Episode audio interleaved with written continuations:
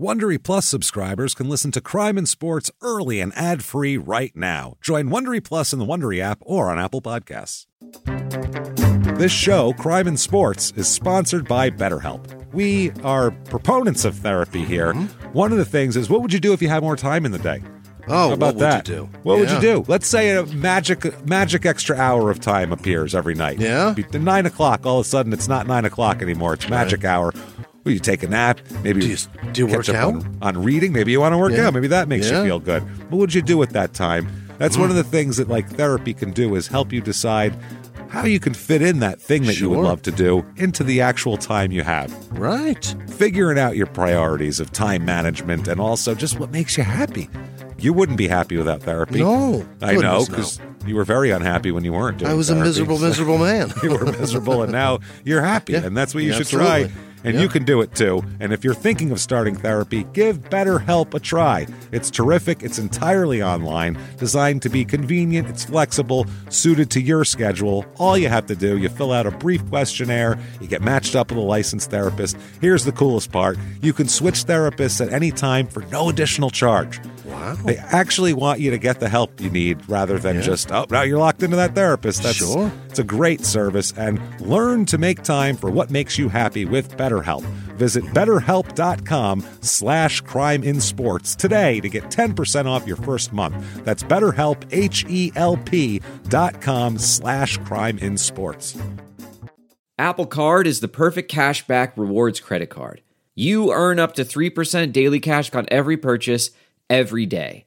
That's 3% on your favorite products at Apple, 2% on all other Apple Card with Apple Pay purchases, and 1% on anything you buy with your titanium Apple Card or virtual card number. Visit apple.co slash card calculator to see how much you can earn.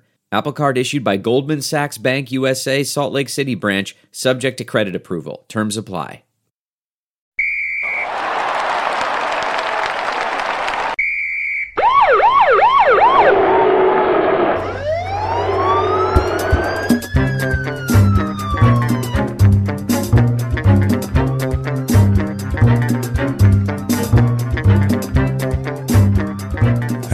Hello and welcome to Crime in Sports. Yay! Ah, yay indeed, Jimmie. Yay indeed. My name is James Pietragallo. I'm here with my co-host. I am Jimmie Whisman. Thank you, folks, so much for joining us again on another crazy edition of Crime in Sports. And we have a wild one for you today, as we always do after a, a week off, especially an unplanned week off.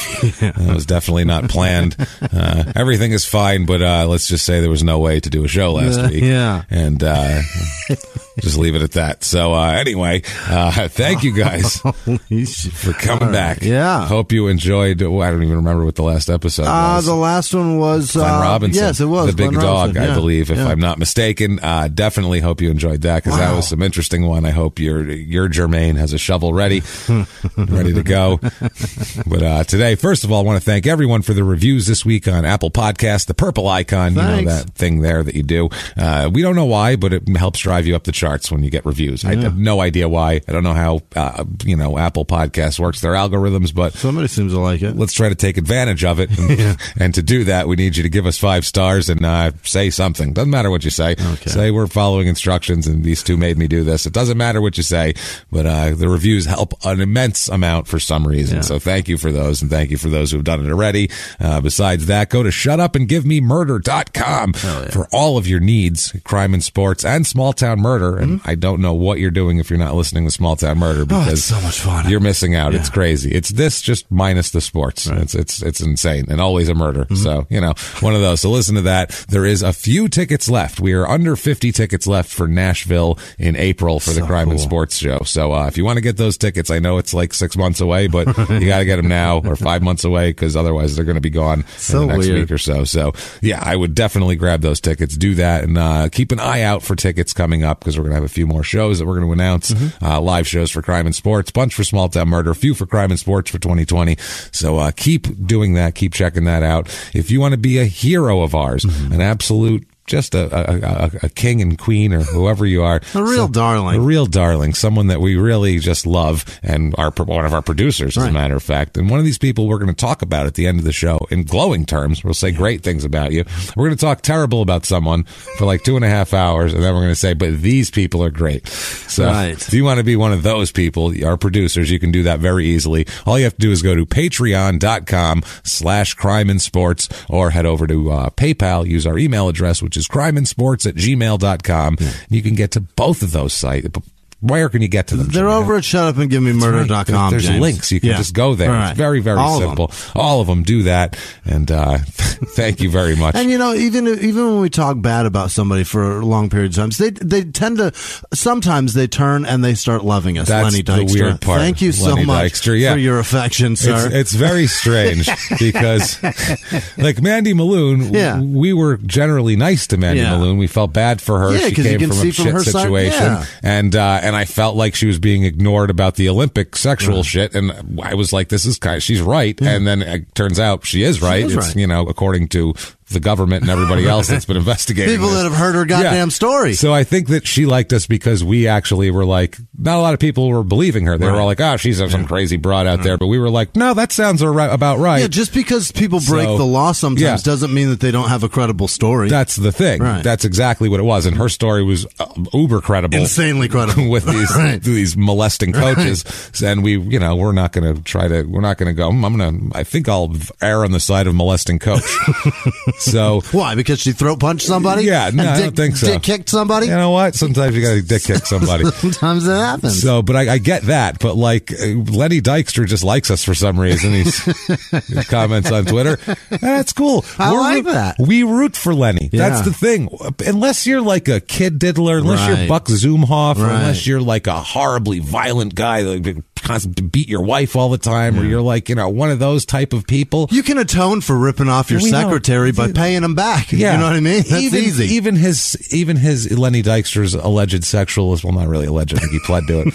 Uh, assaults of the of the housekeepers. Right. He never like, uh, and I know it's not, it doesn't make it great, but he just was like. Got this. You know what I mean? What do you think? I mean, it's not like that can be, you can work with that, is Right. what I'm getting at. That could He's be not as a, pickup line too. Sometimes. yeah, I mean, he's not like a horrible, like fucking rapist Right. to where you It's not can't, like- where you can't work with him, and you're like, this is what this guy's into. Right. He was just like, maybe she'll like this. I feel like he's just not, you know. I- There's no violence. No. There's just and maybe not when a he lot was of famous, forethought. maybe when he was when he was a player and famous, that shit might have worked. Yeah, you know what I probably mean? That's did. how Ric Flair used to get Yeah. chicks. He'd just open his robe in bars Ric and be like, Flair. "How you doing?" And there's Ric- Rick's dick. He'd have his belt. He'd have the championship belt Yeah. down with his dick below it and the belt open, strutting around. Right. And this is not like a. No one denies this. It's not like oh, it's alleged. He'll tell you he did that all the time. so what I'm saying is, we root for Lenny Dykstra to turn it all around and to get it. You know, to to not be searching through dumpsters for dentures with independent wrestler clowns for hours at a time. We want that to happen. So Find a fast food restaurant. you know, so we root for Lenny, and we're happy that he follows us. And if he's listening now, go head on, Lenny. We, uh, Lenny. we hope it works out for you, brother. No more Gatorade piss jugs. No, Keep no, let's- let's going and be good. But with all that said, it is time to get down to the, the man of the hour. Let's do we'll it. say here. Uh, let's get back into the brain damage sports All right. as we as we do, and uh, it's a hockey player. Mm. Hockey play hockey. I'm going to be real honest with you. Hockey episodes are our least listened to episodes. No kidding. Every single time, not by a lot, but but you can tell that people are like, ah, fuck hockey, Yeah. which is crazy because they're some of the most Oh my insane God. episodes Some of the best stories. because you get a high level of brain damage, Yeah. especially in that sport where masculinity for a whole a long time in that sport told you, so what if your bell's rung, you get back out there and skate it off. I mean, that was like Get into was. it, Robert Probert. Yeah, it's Probert and Rudy Poeschek. Yeah. And, I mean, there's been a Patrick Cote. There's been a lot of real crazy ones out there, and this is no different here. Let's get into Kevin Stevens. Okay, you know Kevin Stevens no, is? it doesn't sound very uh, Croatian or can- no, Canadian. No, no, or, no. He is an American boy. Okay. He uh, he he's the he was like Lemieux's right hand man in the early '90s for the Penguins. If you played the Sega Genesis 1993 NHL hockey, which is like the best Sega game ever, Mm-hmm. it's the last one where you could fight and the guy would fall down and flail his arms and legs and bleed. Uh, it was that game. He was amazing on that game. So that's how I know him. Uh-huh. Kevin. Smith? Kevin Kevin Ed- Stevens. Edwards. Stevens. Edwards. Smith Jr. Yeah. Just Stevens. God, it's such a throwaway white person It is name. Kevin Stevens. That's it. Sounds made up. It does. Sounds like if you went up and you're like, I got to make up a name. Quick, quick, quick. White guy, white guy, white guy. I'm Kevin. Kevin Stevens. How you doing? What a Nice to meet you. throwaway name. Todd Rogers. Good to see you. Like, it's it's Todd Rogers. It's the same thing. Kevin Stevens. It's ridiculous. It is. He's born April 15th, 1965. Mm-hmm. He's from Massachusetts. So uh, everything that we talk about, you have to picture in a heavy New England accent. Yeah. That's the other thing. Everything he says, you have to picture in a in a, Oh, how in a many times are we going to say wicked in a, today? in a thick, lifelong New England accent. damn it. Uh, yeah, Brockton, Massachusetts is where he's from. He's six foot three, two thirty when he grows a up. big So boy. He's a big dude. Yeah. I mean, he's a big strapping guy, Yeah. and he's a hockey player. I mean, On see the- fucking skates. that's what I mean. So he's you know he's six six on skates. He's a monster. You know, Lord. he's a big guy here. Now his parents, uh, his father's name is Arthur, and everybody calls Kevin Stevens Artie as a nickname. That's every like all his friends call Uh-huh. dad's him. name? Uh, yeah, all his friends, his family, his friends, all the other players, they all call him Artie. That's his that's his name. No one calls him Kevin. Okay. It's weird. I don't know why. It's bizarre. It's very odd. So uh, uh, Arthur is his dad, and Arthur was a big athlete when he was a kid, uh, also, and and a young man as well. Arthur actually went uh, was uh, ended up uh, in the Cincinnati Reds farm system, playing in the minor leagues uh, as a catcher. So him and Randy Macho Man Savage share that in common. Okay. They're both catchers in the in the uh, Cincinnati Reds minor league system, which is very strange. And Johnny Bench. And was he was he well Yes? eventually Oh. yeah, he didn't wrestle though or, right. or No, produce a hockey player That's child. true. but he played baseball Play baseball. and eventually yeah now uh, he was his dad arthur artie may, uh, married his high school sweetheart who was a, a beauty pageant winner Mm-hmm. girl named Patricia. So, I mean, they, it was a very, he was going on to play professional baseball and she was a beauty queen. It was very Jack and Diane, Yeah. this story, except with a heavy New England accent. Hell yeah. That's a, so yelling at each other in a heavy New England accent while throwing a beer can every Yeah. intermittently, Yeah. intermittently tossing a beer can at the wall or something And like Diane calling him Jackie. that. Yeah, Jack A. Jackie. So uh, That was wicked hard that that, was, time. that was a hard one. Put a hole through the drywall, there, Jack A. was that one frozen? It's a good thing three of your brothers do drywall, otherwise we'd be in real trouble. so uh, everybody from the Northeast knows how to do All drywall for something. yeah. Everybody Yeah. could just slap some drywall up. It's Easy. Bostonians and meth heads. Those are the two people. Drywall done. So uh, they get married. Uh, they end up having three kids altogether. They have uh, two girls 1st Mm-hmm. and then after that, a little later on, they have finally have their boy. Yeah. they have little Kevin here. Okay. uh, little giant Kevin. No, Little Johnny Kevin. Now, a lot of this background stuff, by the way, I got from a really, really good article uh, from sportsnet.ca. I guess that's Canada. Probably. Sportsnet Yeah. Canada, I would assume, by a guy named Dan Robson. It's some good background shit that he found that's really nobody, nowhere else. So. oh, it's Robeson, eh? Robson, eh? No, he's actually out, out of Boston. Okay, all right. I think he's out of Boston, so it's it's a different accent. It's more angry. It's the same thing with more swearing. Yeah, with with more exactly. In this article, they talk about Kevin learned to skate on the cranberry bogs Oh. behind his house. Oh, so those things freeze over. That makes sense, I guess. Yeah, yeah, yeah. Up there, yeah. pretty solid Because after that. cranberries grow underwater. Yeah, Which is fucking weird. shit. Yeah. Yeah. And then, so I guess it would freeze It's over. shallow. Yeah, Yeah, you could fucking over. swim You on or skate, skate, on, on it. Yeah, especially if you're little, you're Hell not yeah. really flying through it. You're Right. just learning to stay up. Uh, so yeah, he. I guess we just validated the, Yeah, a fact that was do it. already true. it's true. That's true. It's it Well, yeah, of course they did. It didn't need to be investigated. Well, that's we the thing. did. We're so used to. I just investigated via uh, an ocean spray commercial. well, that's what helps. You know what? Don't ever let anyone tell you that TV isn't any good for you. Yeah, you can learn. You can learn. You can learn how cranberries grow, at least. Anyway, I don't know. Maybe other stuff too, but there's the cranberry thing. You can know more about learning to skate as a toddler for some reason. I am such an asshole. Well, it's funny I try to pretend that I'm smart for a second Well- because I saw TV. Saw ocean spray. We're so used to everything being full of shit, though. Also, Yeah. we're so used to like pulling apart eh, full of shit things on Right. this show. So we're anything that said we're like, I don't know about that, and then we have to investigate it. and then we're like, okay, that's, right. that checks out. Passable. That checks out. we can't say it didn't happen. So we're looking, we're so looking for full of shit We'll take it. at any point. That'll work. Good enough. Unreal. So they, uh, at the end of their drive here, at the end of their street, they it was kind of a makeshift rink, is what they did, and they had neighborhood games there. And, and the dad here, Arthur, would take care of the of the of the neighborhood rink. Basically, he would make it skatable for the kids, and he was very into the kids skating. And uh, he was a mailman. His dad. A big giant guy, uh, which makes sense to have a giant kid like Kevin here. Uh, but he's a big, a big gregarious mailman.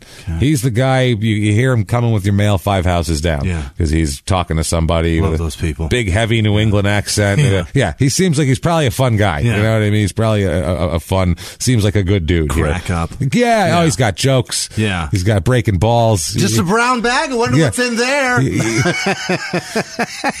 picks on old ladies, Yeah. but then like you know helps them. But he, you know he, he breaks the balls about things. Hey, uh, look at you. I don't know. Like the uh, you look like you're trolling for some cock today, Mrs. Wilkinson. I don't know. Trolling for cock. That house coat's a little tight. That's all I'm saying. Looking good. Looking good. Here's your electric bill. All right then. He moves on. Don't to forget to pay your heat. That's it. The winter's coming. You're gonna freeze to death in that little skimpy thing. I'll be around either way, rain nor sleet nor shine. you how that it's a- uh, some shit like Yeah, that. I think there's snow mixed in there somewhere. Rain nor sleet, no. Uh, I don't know. They, they, Something about I think Dead of Night is in there, but they it? don't. They don't. I never don't get do- mail at night. I've never gotten it after night. Uh, once it's dark, mailmen. Their post office closes the fuck at four thirty. They're like ten year old kids when the street lights come on. They fucking scatter. Oh no! And they, they Skip dead at night. scatter off the street. I'm not sure here, but uh, everybody loved him. He's a locally known guy because everybody knows the goddamn mailman. Yeah. and uh, especially if he's a big. You know, booming personality type of cat. They all know him. So, uh, yeah, he would shovel. Uh, uh, they, I guess he would. You know, they'd water down the ice. It would freeze over and get smooth, and he would shovel it off if it snowed and Okay. all that sort of shit. Here, uh, he set up nets uh, for the kids for for goals and everything like that. So not bad. There was a lot of, I guess, a lot of kids would skate in this area, and they would just play all night basically till it got dark. That was the the way this worked. So he comes from. Uh, like a hockey cul-de-sac, basically. Yeah. It's just this cul-de-sac of hockey where you get home from school and that's all anybody gave a shit about. Play till dead of night. Play till it's too dark to play, and, and Play that's till it. it's too late to deliver the mail. That's it.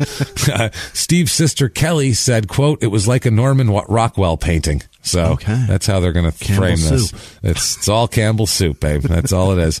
So uh, uh, he has two sisters, uh, Kelly and Kim, and uh, Artie was he waited for the boy, Mm-hmm. the father. That's the thing. Like he got two daughters, and that was great, and he was excited. But then he got the son, and he was like, "Hey, now I got, yeah, I don't know, I don't know. Sometimes I get to guys be a man. So you just want to teach a kid how Yeah. to, you know, be a guy. I think is what it is. So. it doesn't have to all be bath bombs and hair ties. That's the thing. It's you get overwhelmed. You're like, it's something different Yeah. here. And if you had, I assume if you had two boys, you'd be like, I just want a girl. Yeah. you know what I mean? You know, I'd love to. I'd love to brush some hair today. I'd love for things to be pink and calm for a minute because this shit is crazy.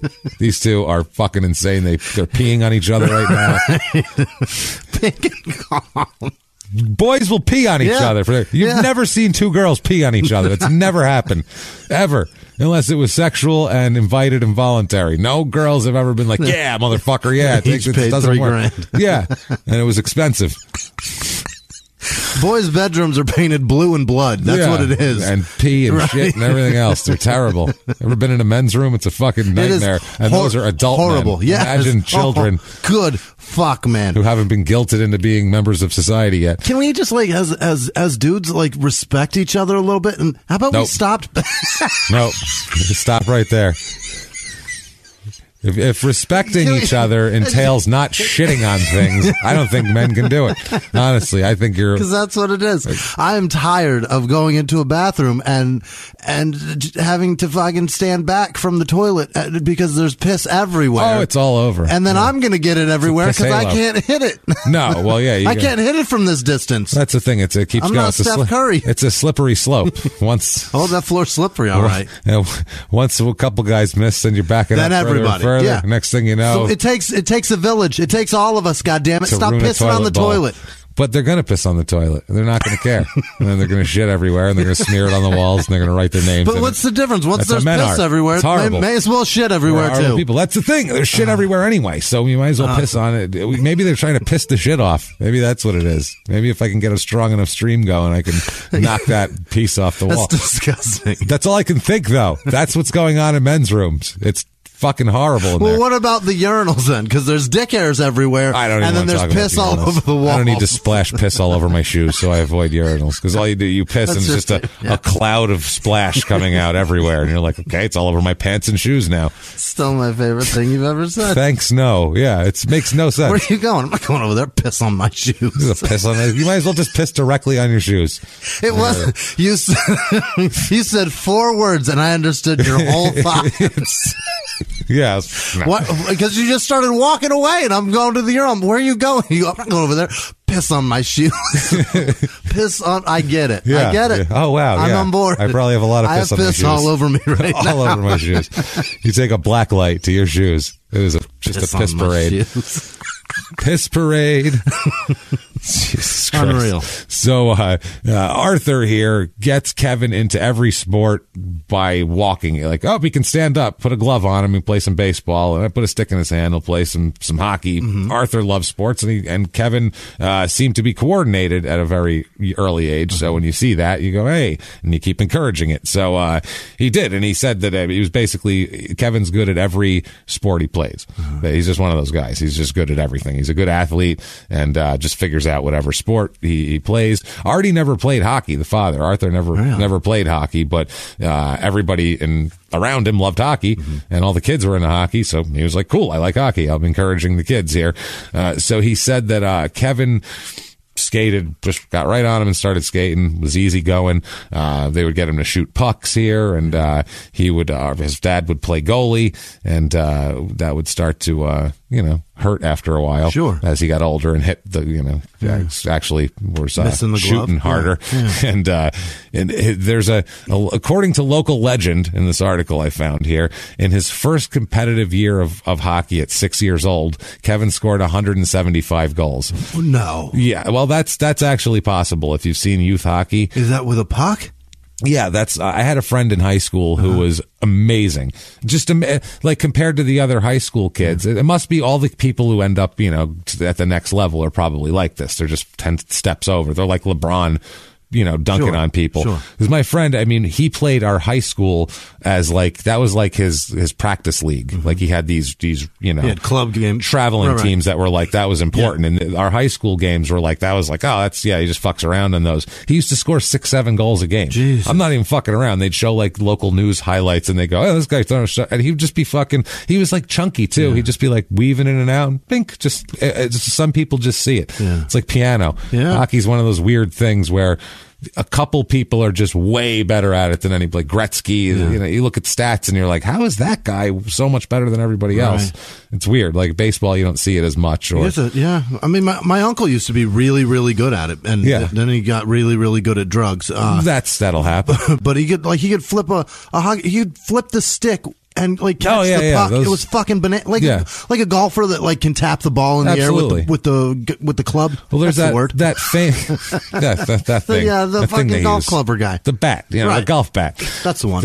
There's that famous uh, Sports Center highlight. It's probably the late '90s of that kid. I want to say it's a college game or Uh-huh. something like that, where the kid comes around the back of the goal and picks up the, you know, picks scoops Picks- up the, right, the, the thing and like fucking just drops just- it in the yeah, back yeah. corner of the Right. net while the goalie's just still turning. Yeah. he just kind of like flips it. That's my uncle. Yeah, he was so good with a yeah, puck. Yeah, that was that, that- that's fun to and watch. he got really good with pipes. And, Well, You know what I mean? They're the same shape, the same way.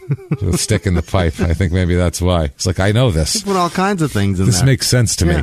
Uh, now, Kevin, though, his best sport was baseball. He Really? thought actually, so that wasn't even his best He's got sport. good arms. He's just really good at shit. And he's, eye. He's great. In 1978, uh, he played in the 19, in the 1978 Quebec International Pee Wee Hockey Tournament, Okay. which was a big deal. Apparently, this tournament it was founded in 1960, and uh, it's supposed to give players who are 12 years old and under uh, a chance to have international competition. That's the point. It raises it's a fundraiser too, and all this type of shit. It's a big deal though for hockey kids. Uh, and and some of the people who have come out of this, uh, I'll give you a list here. Uh, Mike Gartner, who was a longtime uh, NHL player, Denis Savard, Wayne Gretzky Oh. in '74, Paul Coffey, who played forever, Adam Oates was in the league for a long time, Ron Francis forever, uh, uh, Scott Stevens, no relation, but other other. I think he was a New Jersey Devil for a long time. Pat LaFontaine, who played forever, uh, uh, Mario Lemieux, Brett Hull, a lot of there's a lot of Hall of Fame names in there played in this tournament. So this is a kind of a big deal. Patrick Roy was in this tournament. Eric Lindros. Those are you know Wait a minute. Eric Yeah. Lindros. Yeah. Was that, was that a kid that played in the NBA too? No Eric Lindros was a was what- the much concussed Philadelphia What's the name I'm trying to think of for Lindros that played? Was it no Eric. Montross? Montross where was that. Yep. flat top having Yep. North Carolina center. Terrible. Double zeros. Went to Boston, maybe? Probably. I think so. He was awful, though. He fits in in Boston. Yeah. Uh, so, anyway, uh, Kevin goes to Silver Lake High School in Kingston, Massachusetts here. And uh, he does pretty damn well. In 82, 83, plays in 18 games, has 27, uh, has 24 goals and 27 assists in 18 games. Mm-hmm. So, 51 points in 18 games is nothing to sneeze at. That's pretty goddamn good here. Uh, he's also a high school all scholastic first team. Mm-hmm. So that means he's so he got a reader He's every got, month. yeah, he's, he, he gets good grades too, mm-hmm. which isn't bad here. He's the Silver Lake captain his junior and senior year. He's also a team leader always. Everybody, every team he goes to, he's a team leader. He's a guy, he's, like his dad. He's a big guy with a big booming voice and, uh, gregarious sense of humor and people gravitate to him. Okay. He's that kind of guy. And they Very outgoing. Absolutely. And he's a big, powerful guy too. So people tend to follow him. If you're a big, booming voiced, gregarious guy Mm-hmm. Yeah, and you're people a do big what you say. thing, they, they tend to, pe- they, people just tend to gravitate and follow you. It's Yeah. just one of those, it's, it's not, I don't even think it's, it's, it's intellectual. It's just a, a human thing. Oh, Okay. I, I follow that person now. So, uh, yeah, he's, uh, he was named the uh, high school conference's co MVP in 1981 82 and the MVP in 82 83. So, uh, not too bad. He played center in, in high school. He'll be a left wing after that. Uh, he's also a, uh, a big high school baseball player and he was recruited to, uh, uh, uh, Boston College recruited him to play both baseball and hockey Okay. uh, as a catcher, also like his dad. And uh, he ends up trying out with the Toronto Blue Jays and the Philadelphia Phillies during college.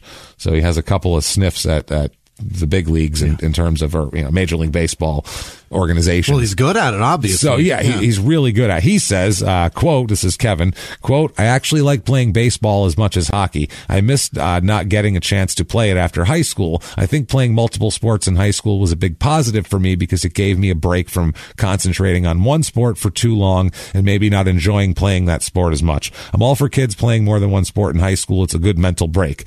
Couldn't agree more with Yeah. that shit. Yeah. Now the problem is now like in, in, if you're going to be unless you're a world class athlete that's got like a four three forty or something like that, you can play multiple sports and whatever you decide to play, whenever you decide to play it, people will be happy to They'll be take you on. right. Unless you're that, you need to get really good, and, you, and the only way to do that is to concentrate, and the only way to do that is to burn your kid out. That's the problem now. I don't like when you see these kids now, not kids, but these guys coming into the league as quarterbacks into the NFL or 22, 23. They grew up with this crazy.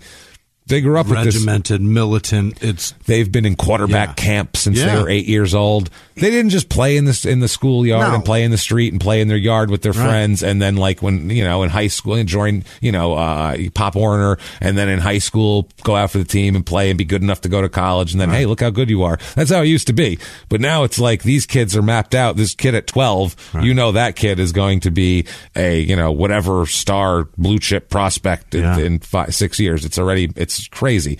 So I I can't imagine. Like I can't imagine a guy coming into the league now and not hating football by then.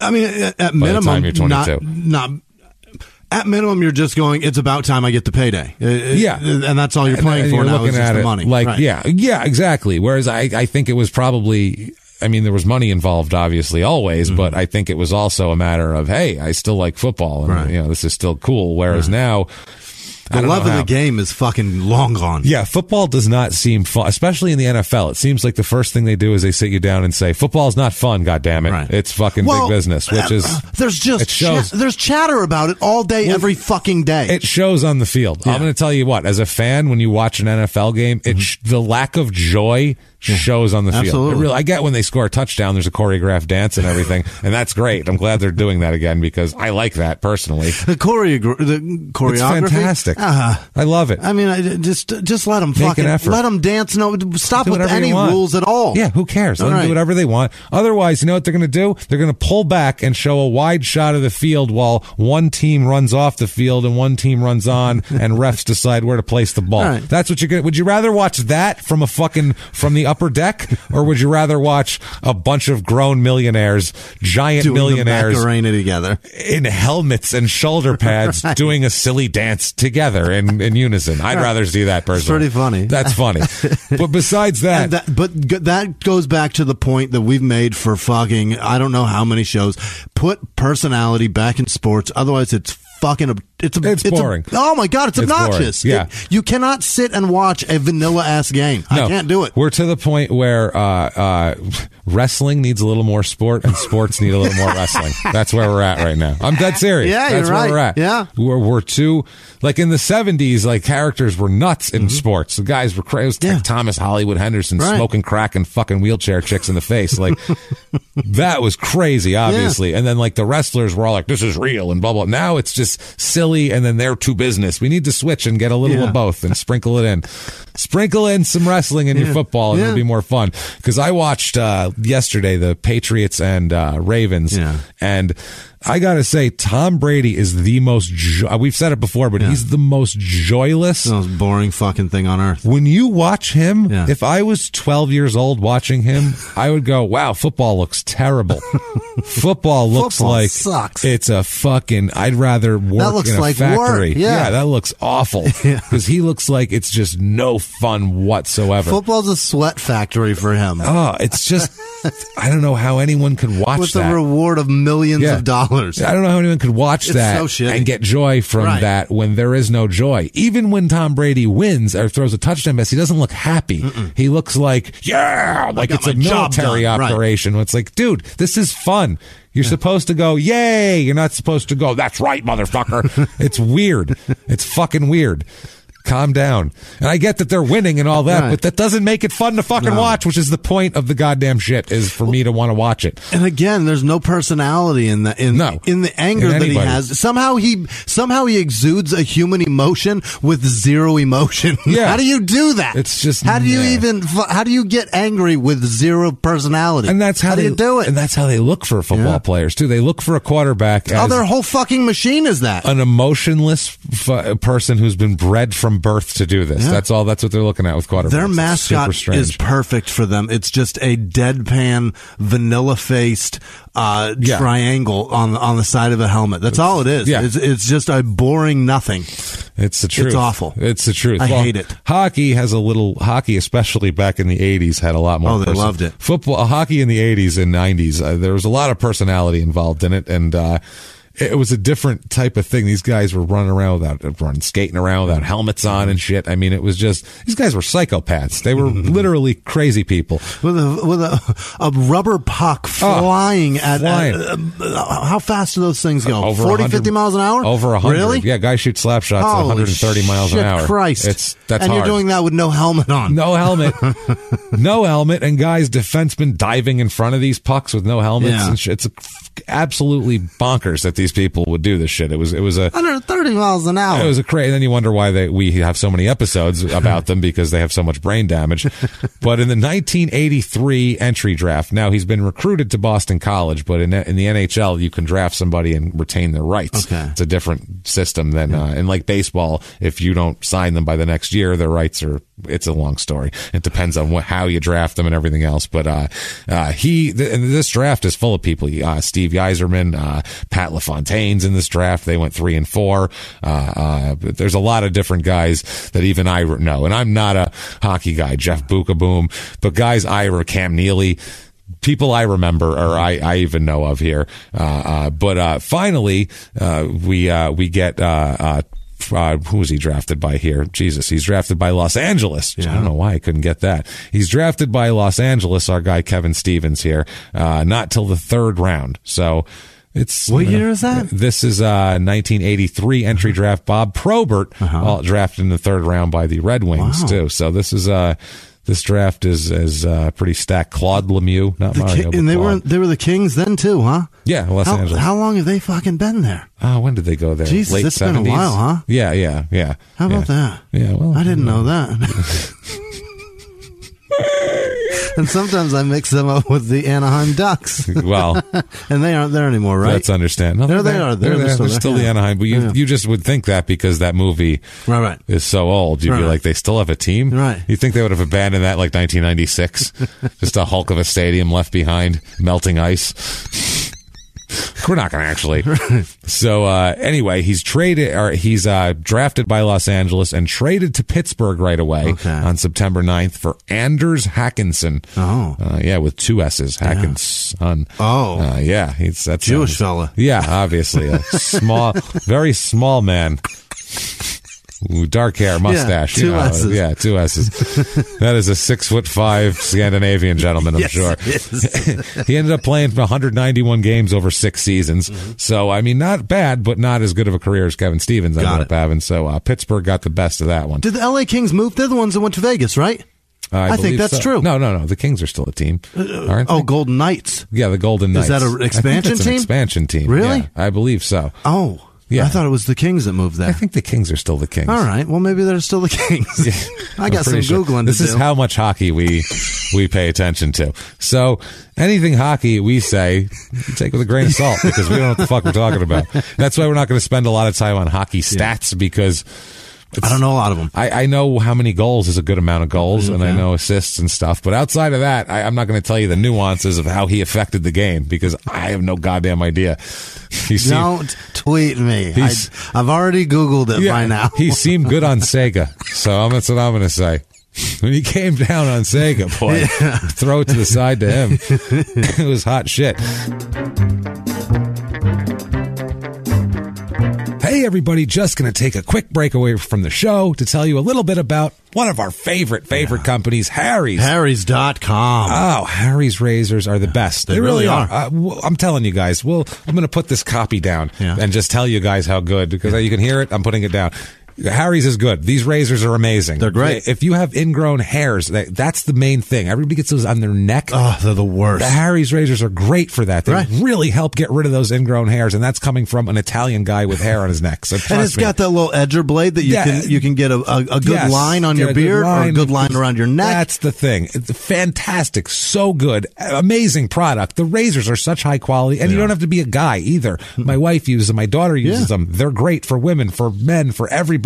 Harry's are the best. Harry's, it's a, res- it's a return to the essential quality, durable blades at a fair price. German engineering. Two bucks a blade. Yeah. That's that's a great. Go to the grocery store. Go to any store. Try to buy a blade right Betcha. now. See what they cost. More than two dollars. I'll tell you that, and especially not for blades this good. Uh, they've cut out the middleman. They manufacture the blades in their German blade factory, which has been pres- uh, making these blades, precision blades, for over a century. So this is a an old school kind of business, and they've taken it in another direction. It's awesome. You get high quality, incredible blades at factory direct pri- prices. There's no risk to trying them at all. If you don't love your shave, let them know. They'll give you a full refund. Mm-hmm. You've got nothing to lose here, people, except your ingrown hairs and your shaving problems. You can lose those. And right now, listeners of our show can redeem their Harry's trial set at harrys.com slash crime and sports. This is what you get. You'll get a weighted ergonomic handle for a firm grip, five blade razor with lubricating strip and trimmer blade, Yeah. rich lathering shave gel with aloe to keep your skin nice and hydrated, and a travel blade cover to keep your razor dry and easy to grab on the go. All you have to do, go to harrys.com slash crime and sports to start shaving better today. And now back to the show. So he ends up uh, uh, playing for Boston College. Doesn't go to the uh, pros right away. Plays for Boston College, which why not? If you can have a free ride, play in college, you know, get physically ready for the NHL, and then go still get a hockey contract, why the hell not? So uh, Boston College, he's 18 years old. His freshman year, he plays in 37 games, has 14 assists and six goals. Not too shabby. The next year, 84-85, he has uh, plays in uh, he has 13 goals and 23 assists. So going up every year. The next year, 85-86, 17 goals, 27 assists. And then his senior year at Boston College, he has uh, he plays in 39 games, has 35 goals and 35 assists. Oh, That's amazing. Yeah. That's really good. That's, uh, you know, twice as many points almost as games played is, is pretty impressive. That's your, I mean, you're averaging, you're, you're, you're affecting the game. That's pretty- You're yeah. s- scoring a goal and getting an assist a game. So I'd you're, love to be that. Yeah. yeah, you- I'd love to matter to anything that much. you matter to two goals a game, which in college hockey is a shitload. Yeah. it's not the uh, most highest scoring affair, as you might know.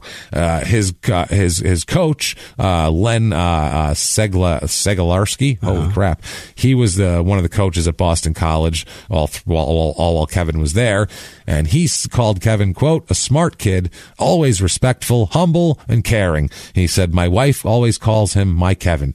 So I'm familiar. yeah, Yeah. so that's the thing. So he's So a- loving. He's a yeah, they're nice people. Yeah. You know what I mean? They're nice people. He is an 86 87 his senior year. He is the uh, uh, NCAA second team All American uh, and also uh, first team All Star NCAA uh, Eastern Hockey Division, whatever the fuck it is. I don't even know. I have no idea how college hockey divisions are broken down. Don't look at me. I'm barely sort of literate on it with college basketball because of tournaments and such. And, you know, I don't even know the teams. Forget. football they rename them all the time Right. team switch conferences i don't know but it's still a little bit easier with college football but college hockey Yeah. I, I know the teams up north do Yeah. well Okay. i know your minnesotas your maines Yeah. your wisconsins those teams And that's the college ones. those co- yeah, the college those teams are usually good michigan things in that area Mm-hmm. Okay. anywhere where it's frozen There's not going to be a lot of uh, colleges with hockey teams either, right?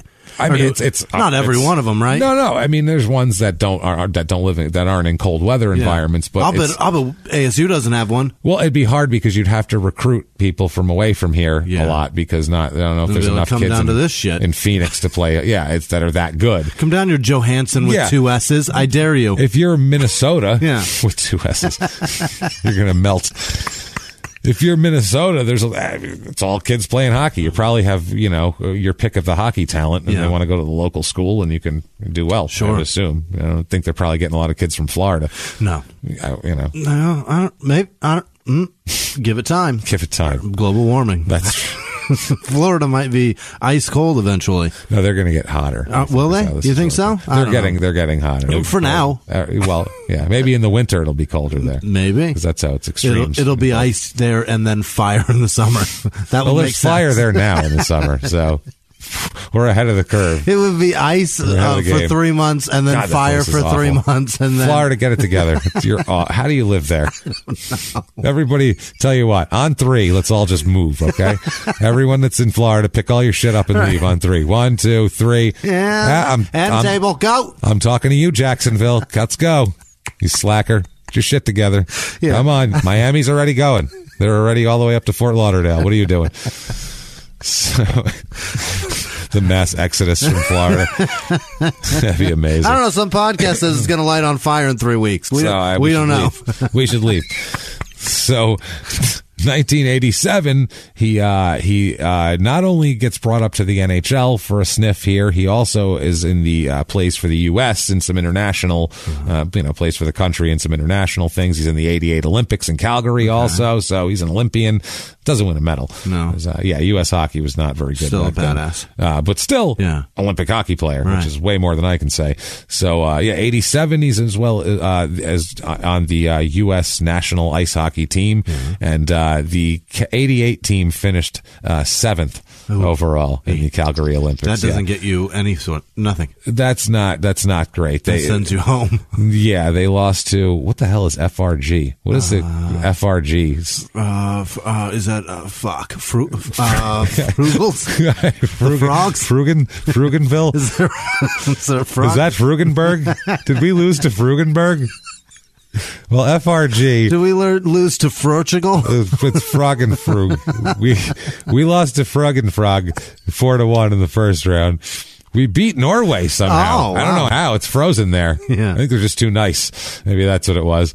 Uh, uh, we lost. Uh, we lost to some. What uh, the fuck is FRG? That drives it's me probably bananas. one of the Russian satellites, You think possibly so? one of the Eastern. Maybe I don't know. Someone's going to tweet us. It's going to be something so No, obvious. I've already, I already know that the So Knights, obvious. That, the, that the Golden Knights are an expansion team, and that the Kings are still in LA. Don't tweet that shit, Okay. and also don't tweet me what FRG means because I'm fucking googling it right now. Basically, I don't know what any of the short the the the abbreviations are for any Yeah. of these countries. S U I. Oh, dude, it's fucking West Germany. Oh, It was the- West Germany. West Germany. The Okay. Federation Republic okay. of Germany. What about uh, URS? That's probably uh, Ursula, the That's sea Ursula. witch. I Yeah. believe She- that's. She, had eight is legs. That, so. is that is that Russia?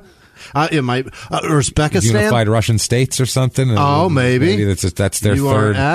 Country. What are we doing? Uh, you, transcontinental country. It's Russia. All right. Okay. Yeah. So we lost seven five to Russia. Yeah. uh, there. Uh, uh, then uh, it doesn't matter. We finished seventh. We're terrible. We won a game against AUT, so we did that. That was Uh-huh. And that's I'm Norway? I know that, that's NOR. I'm pretty sure that's Norway. We beat them. We, we also beat UAT. and we beat AUT. AUT. Which- Australia. Which is I, I that I, uh, we better beat an Australian hockey team. or is it Austria? That would make more sense. It's Australia, they've never had anything frozen there. You can't get ice in your drink there. They're like, huh? Frozen water. Huh? Why would you freeze it, mate? How you gonna drink it if it's frozen? That is actually. I, I hope you are not going to believe this, James. Is you AUT Australia? Is it? it's New Zealand. I give up. I don't fucking know. Unfucking Whatever. real. We beat New Zealand. If We we we should have beat New Zealand forty-five to nothing. I know. It should have looked like a, They- a, a, a blowout football They should score. have showed That's up ridiculous. and went, "Oh, mate, we didn't know we was going to be playing this game. Yeah, we didn't bring our skates. We're running around on where's, sneakers. where's the street? I always like, this was street hockey. We're running around on Asics out there, sliding. in shorts They've and no, heart. no shirt. It's the original Jamaican bobsled team, basically, except way more funny because it's violent. These Yeah. guys are getting thrashed left and right. Trying to run down the ice on skates. now. I want to see that so bad Some big giant kid from Wisconsin bears down on them. with pads. He's already got six paps in him, and he's fucking got pads, and he's four inches taller than his skates, and he's ready to fucking paste this guy into the into the boards. now that I would pay to watch. Some fuck from New Zealand in a pair of fucking brown shorts, not even covering the knee. This is oh, Oh, oh shit! Oh, no. we was uh, we was not prepared for this one. so we thought it was something completely different. Shit. Guys, break now. Put the rackets away. put them back in the truck. Wrong sport, mate. I, I don't know. I've got sneakers. So, Bring my runners. my trainers. Trainers. Trainers, Jimmy. That's what it Trainers. is. It's trainers. That's a silly word. No, trainers. they love trainers. A trainer is forty bucks a month to yell at you at the Yeah. gym. That's what a trainer is. Trainers. That's, that's a sneaker in the UK. They love trainer. so uh, no, uh, uh, he says here. Uh, uh, this is Kevin. He says, "quote The Olympic team was still made up of college kids back then, which that was pre-dream team, and I had an amazing eight or nine months traveling traveling around representing my country with future NHL stars like Mike Richter, Brian Leetch." Tony Granato and Craig Janney. Uh, he says those were some fun times with a bunch of great hockey players that I'm still friends with today. So that was like a, which that sounds like fun. Yeah. If you're like a 22 year old hockey player and you're going to go around the world with a bunch of your buddies playing hockey Hell and yeah. Drinking and partying and you Sounds know, great. getting Scandinavian Whatever tail, whatever you got Yeah. going. I don't know. getting knows? New Zealand uh, something. So I mean that sounds like fun though. That sounds like a really good time. Yeah. And uh, but they finished seventh, so I don't know. It's not that great. We just all Seventh- those future stars in Yeah, seventh. seventh place doesn't get g- great tail. No, it doesn't. That was That gets, other. you, that gets you the tough stuff, the mercy tough, m- Yeah. mercy stuff. that- yeah, well, that was when too. That was when the other countries were sending their pros over still Yeah. too, except for New Zealand, who probably didn't have any. I would assume I don't know how many pro hockey leagues there are in Maybe New Zealand. inaugural season. It's here it is, mate. Ah, this shit's People cold. just figuring it out. I don't like this sport. it's not good. we go back to cricket, mate. I don't like it. So, uh, you know, 87 88 for Pittsburgh. Kevin Steven, pl- Stevens plays in five games, uh, or I'm sorry, plays in 16 games. He has five goals and two assists. So, not bad. I mean, they're just throwing him out there, seeing how he looks with the, seeing how he looks with the big club. That's all. That's Yeah. what they do. Kind of a, like in baseball, a September call up. Mm-hmm. Let's see if he can, you know, how, see if he looks like he, he belongs hitting big league pitching. You know, no big deal. Uh, so, uh, 88 89, though, is kind of his rookie year, his real rookie year here. Uh, he plays in 24 games, 12 goals, three assists, and uh, that's that's not that's good for that. That's what they're looking for out of him, and people liked him also. I mean, a teammate of him says, "quote uh, uh, Well, they're talking about how he was so friendly and he was loud and he had jokes, Yeah. but in a positive way, and people liked him. Oh. He, he was bringing some Happy jokes. Some energy to the locker room, and they liked that. Uh, they said that he was, you know, beloved by people. Uh, uh, one of his teammates said, "quote Kevin's dad was just like him. He was a bundle of joy."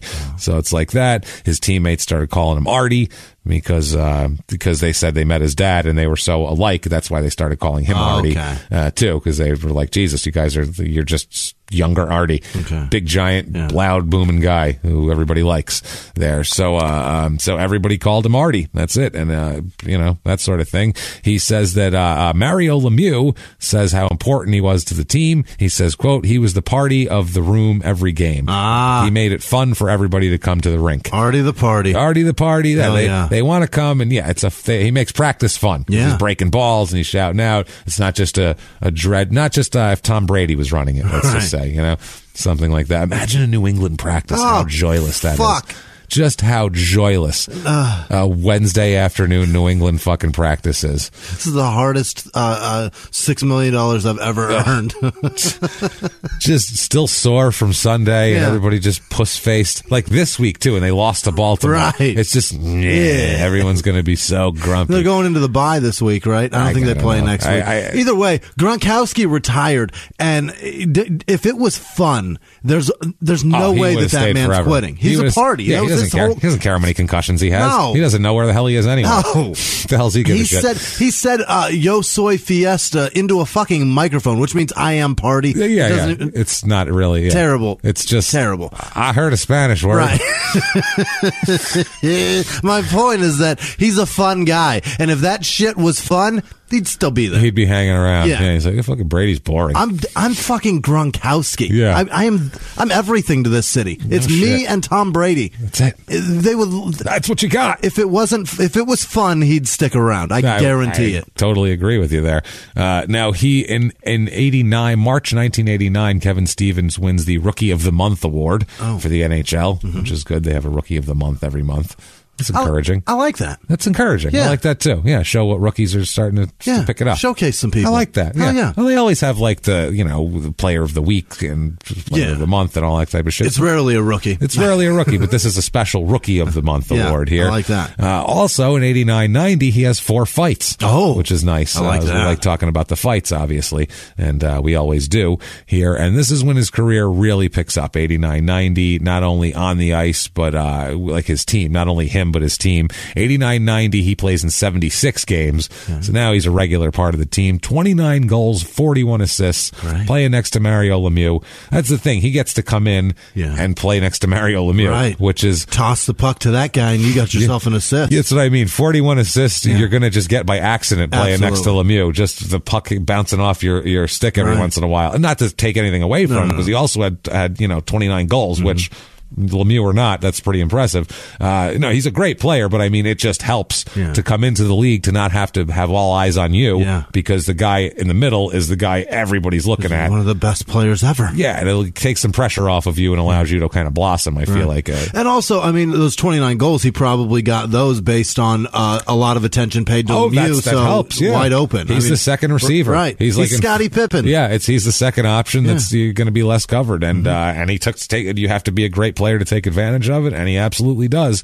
Uh, 90-91, he uh, he plays in 80 games, has 40 goals, 46 assists Uh-huh. for 86 points, which is awesome. Also, by the way, 89-90, 171 penalty minutes. Oh, boy. which is hefty. He did some Uh, goonery. Oh, yeah, well, just he's not going to take any shit. There's and especially any Uh-huh. Oh, and you got to you got to protect Lemieux. I mean, there's a there's back then they they would bring in different thugs all the time. I remember they brought in McSorley around this time, who's the ultimate That's all he enforcer did, thug. yeah. Yeah, Uh, guys like that. But uh, he he if if you got a Lemieux or a Gretzky or a guy like that, you everybody has to protect Uh-huh. Yeah. him at all times Sidney because Crosby. people are looking for fuck to take shots. at him, Absolutely. period. Yeah. That's all there is to it. You got to, especially like a Gretzky because he was so small. Lemieux Lemieux's a big fucking guy, Oh. Yeah. but Gretzky was a skinny little shit. He wasn't a you know a Sidney Crosby isn't that big either. no, they're just yeah. You you got to protect them. You Yeah. have to know that if you get, take a cheap shot on that guy, Marty McSorley's going to hit you in the teeth with a stick Right. the next time he sees you. And I'll take I'll do- I'll do the minutes standing on my head. they don't care. That's what their job is. I don't care if I don't play again for this game. Well, put fear in hearts. Right. That's it. As long as you're missing a tooth for hitting my boy. That's it. That's all it is here.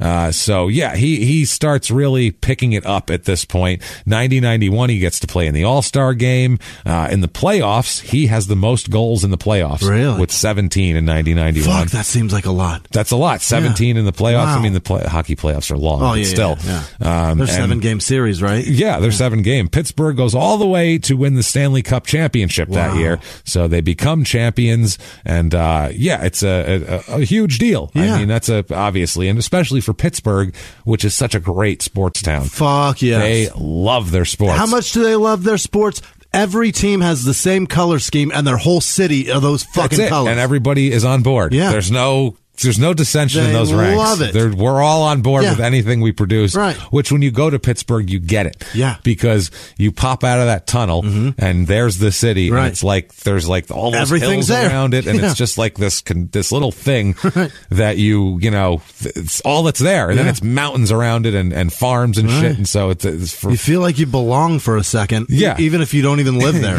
That's what I mean. That's the type of place Pittsburgh is, and sports wise, uh, it's the same deal. And they, they wanted they they love hockey there. It's a cold weather place. They want the the Penguins to be good, especially with the Flyers were so good in the 70s and all that. It's like now they have like the little brother syndrome with all Mm-hmm. This shit. And uh, but uh, Pittsburgh beats the Devils, the Capitals, and then his hometown team Boston uh, in the playoffs. And then they square off against Minnesota, Yeah. the North Stars, when Hell that yeah. was still a Oh. team before they moved to Dallas Yeah. and became the South Stars, I guess. yeah, that's stupid. I think they're just the They're stars. stars, yeah, obviously. Yeah, they're not yeah. the South Stars, but you can't be the North Stars in Dallas. Like we, I don't know. If, we're North Texas, technically, right? I mean, South Houston, Stars has a little bit of some Yeah. some racial tinge to that yeah, one. yeah, that's, that's not great here.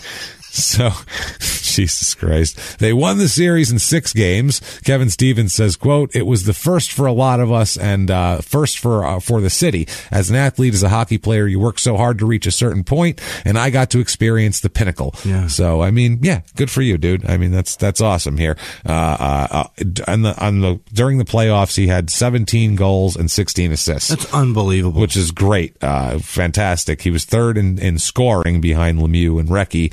Uh yeah, so uh, Lemieux said about him, "quote He was one of the best, if not the best, power forwards for a few years. He developed into this beast who could skate, hit, and shoot. He had all the tools to be the best, we- the best left winger, which I think he was for a few years in the NHL. How about that? That's Lemieux saying that about Yeah. you. That's high praise Yeah. from a guy who, you know, not only is an all time great, but also, you know, owns a team Right. as well. So his decisions matter. And My God, he's never said anything like that about me. no, what a dick. I mean, he really should.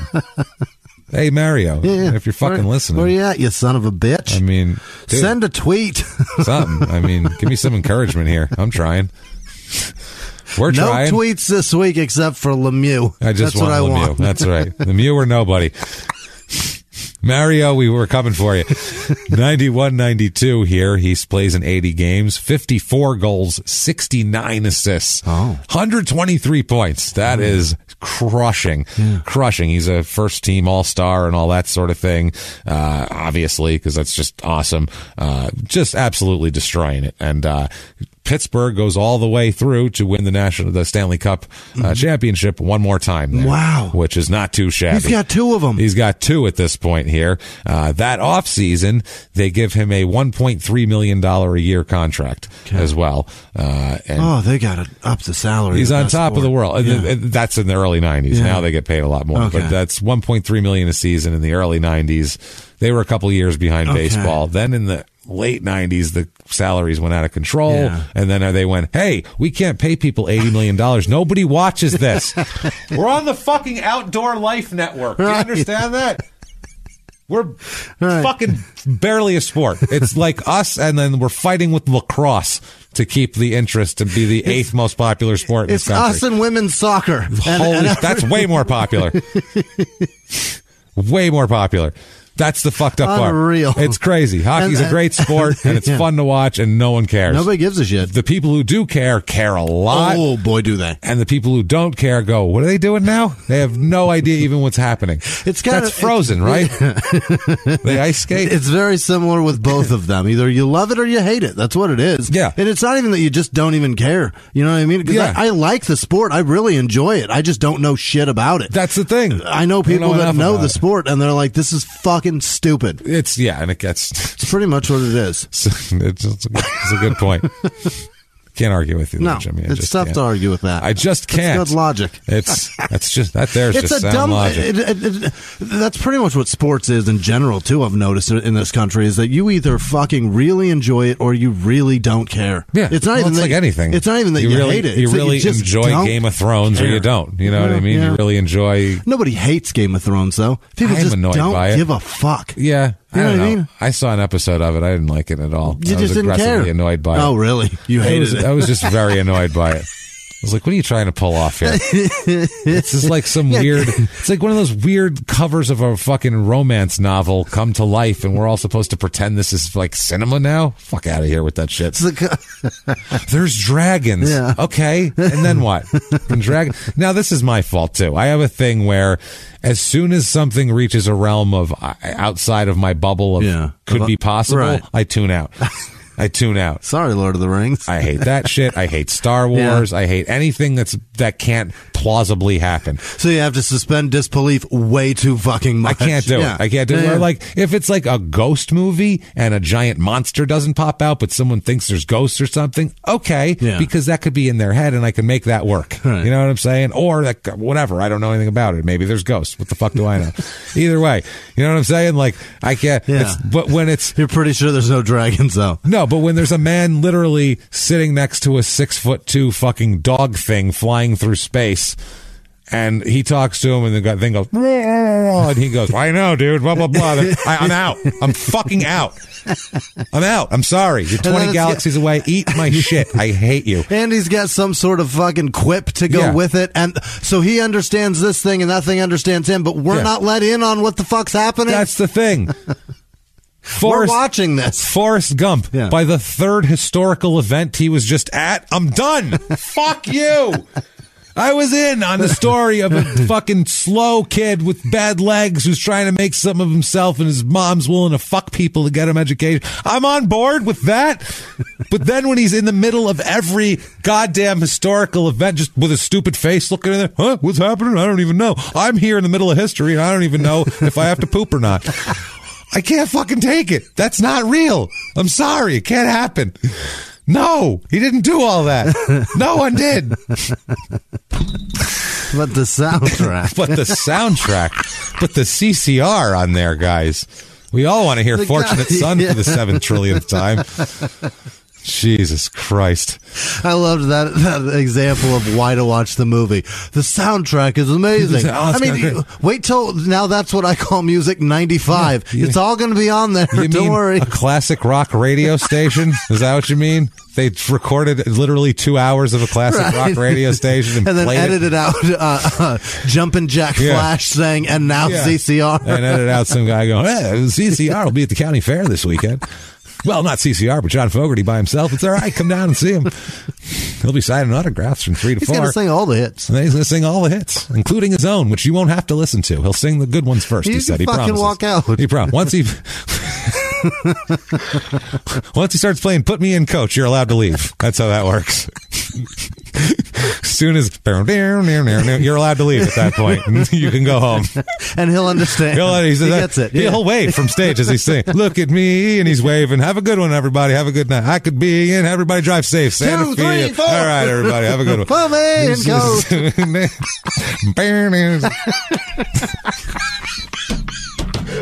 Poor John. He Oh, knows. fuck him. He sold He so many albums. He fucking knows. He's sitting in a goddamn ah, castle somewhere. He can eat shit bitch. too. Fuck him. Fuck him and Forrest Gump. Fuck him, Forrest Gump, and county fairs. And I'm county out. fairs. I'm fucking out. I'm done with those shits too. Oh, deep fry this dick. No, I'm I'm out. Not I'm not happening. coming ever again. Nope. So, uh, 1990, by the way, he marries his high school or his college sweetheart. Okay. He met her, uh, met Suzanne, Suzanne Panuto. Oh. Got himself an Italian girl there. Hey, Italian for pussy.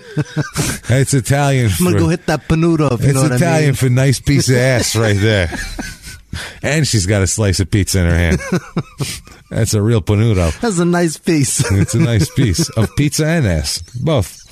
I'm not gonna lie. I, Both. I saw some some police squad there. That's a nice piece. Of, oh, this one. Oh, this one, yeah. it's pepperoni. It's pepperoni. And then her ass is hanging out as well. So that's the joke. you get it. Oh, I understand. So, Suzanne will put up with quite a lot of shit Yeah. over here, and they get married in 1990. So they meet in 1984. Are together once he's established in the league in 1990. They get married, and I guess he feels like that point he's ready to be married and whatever. Uh, so uh, she was born same year as him. Uh, she's one of two kids. Uh, so you know her her uh, she graduated from uh, Boston College as well in 1987. So same kind of path. Very Boston centric life. Absolutely, that's that's really what it is. It's there. It's it's a it's a it's it's Jack and Diane New England style. that's all it is. An angry Jack and Diane. Yeah. Picture Mellencamp if he was just really an angry dude. And shitting seafood. It's Oh, just- just shitting constantly. So 91, 90, or 92, 93, he also makes the All Star game again. He's the second team All Star that year, uh, uh, but he gets to go anyway. Uh, this year as well, uh, by the way, before we get into this, he has a lot of hat tricks through this. He has 12 hat tricks, and, and a lot of them are through this period. Uh, in 1990, he has one. In 91, he has one, two, three, four. So that's five for the 91 or 90 91 season. He's got, it's a lot of hat tricks, three goals in a game if you Right. don't uh, have know anything about and then hockey. the hats go onto the ice. And then it's yeah, awesome. uh, at Philly in '91 in November, he had four goals. He had four goals at Boston, which Wow. is his home, home, yeah. homecoming, which is pretty cool. Uh, in a playoff game, Wow, you, that's uh, awesome. in May of '92, Four in a game. four in a game, which is not bad. And the score was five one. Four of them are his.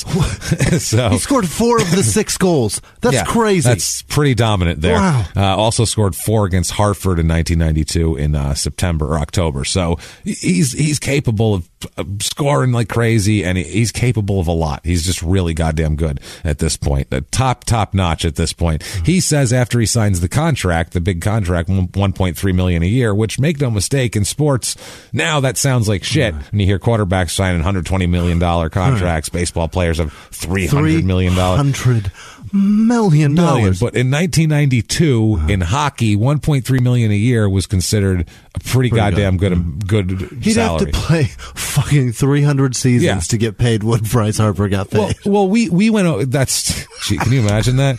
300 years. damn it. And skating out there. Oh, it's so rickety. so rickety. Well, if you think about it, we did Doc Gooden getting the highest paid contract. Uh, he was like fourth highest Right. paid pitcher, though. And uh, that was 92. And that was baseball. And he made like four and a half million a year. Right. So, you know, and baseball's about three times as popular back then. So uh, that makes sense for the, you know, mathematically. So lots of uh, hat tricks for him. In 1992-93, the Pittsburgh media, uh, they they give out an award every year to their favorite I guess athlete to hang out with. Yeah. It's the Pittsburgh Good Guy Award. oh, Jesus. The Good Guy oh, Award. They're going to eat crow with that one. Oh boy, 92 93. Kevin Stevens receives the Pittsburgh Good Guy Award. And that's grace, everybody. that's grace. How many times have I they even need to say crow that. with that? Yeah. How uh, many times have they given the Hey, good guy award to a piece of shit? Let's wait till somebody just retires. Maybe like when they're on their deathbed. We're doing this a little early, right? He'll get cancer eventually. Then we'll give it to him. we'll make him feel good because otherwise, it's not going to work. There's way too much opportunity for him to not be a good guy. That's what I'm saying. He could really. He's got a lot of time left. He just gave him the league. he got the good guy award. Good guy award, which is. I don't know if any of our athletes have ever gotten la- that literal of it, the good guy award. He's just a good guy. He hasn't even done anything wrong yet. No. This show is called Crime in oh, Sports. Oh, yeah. Maybe this Oh, award does it to him. Yeah, no, that's what. It, well, it might as well. What I well, two things happen simultaneously Uh-huh. is the problem for Kevin Stevens here. Uh, two bad things happen at once. Yeah. Uh, he has a horrible injury, which we'll talk about. Oh boy. very bad head injury. Oh no, uh, on the ice, and he discovers cocaine. Oh, within hell a few months of each other. Oh shit! So that's a bad cocktail to find. Good guy. This is right. He's he's still got the good guy award under his arm. As he, he, you know what he did? He laid it down on the table and broke up his lines uh, on the good guy award. Is what he did. and Did he slip leaving the ice off it? and then smash that good guy award into his own face? I, that would have been. Well, he did discover cocaine in '93, though. He said, though, uh, he said he was at a party in New York City. He's 28 years old. Yeah. He said he hadn't really touched drugs or did anything like that. He's just, you know, hockey guy has beers. Those hockey guys drink beer.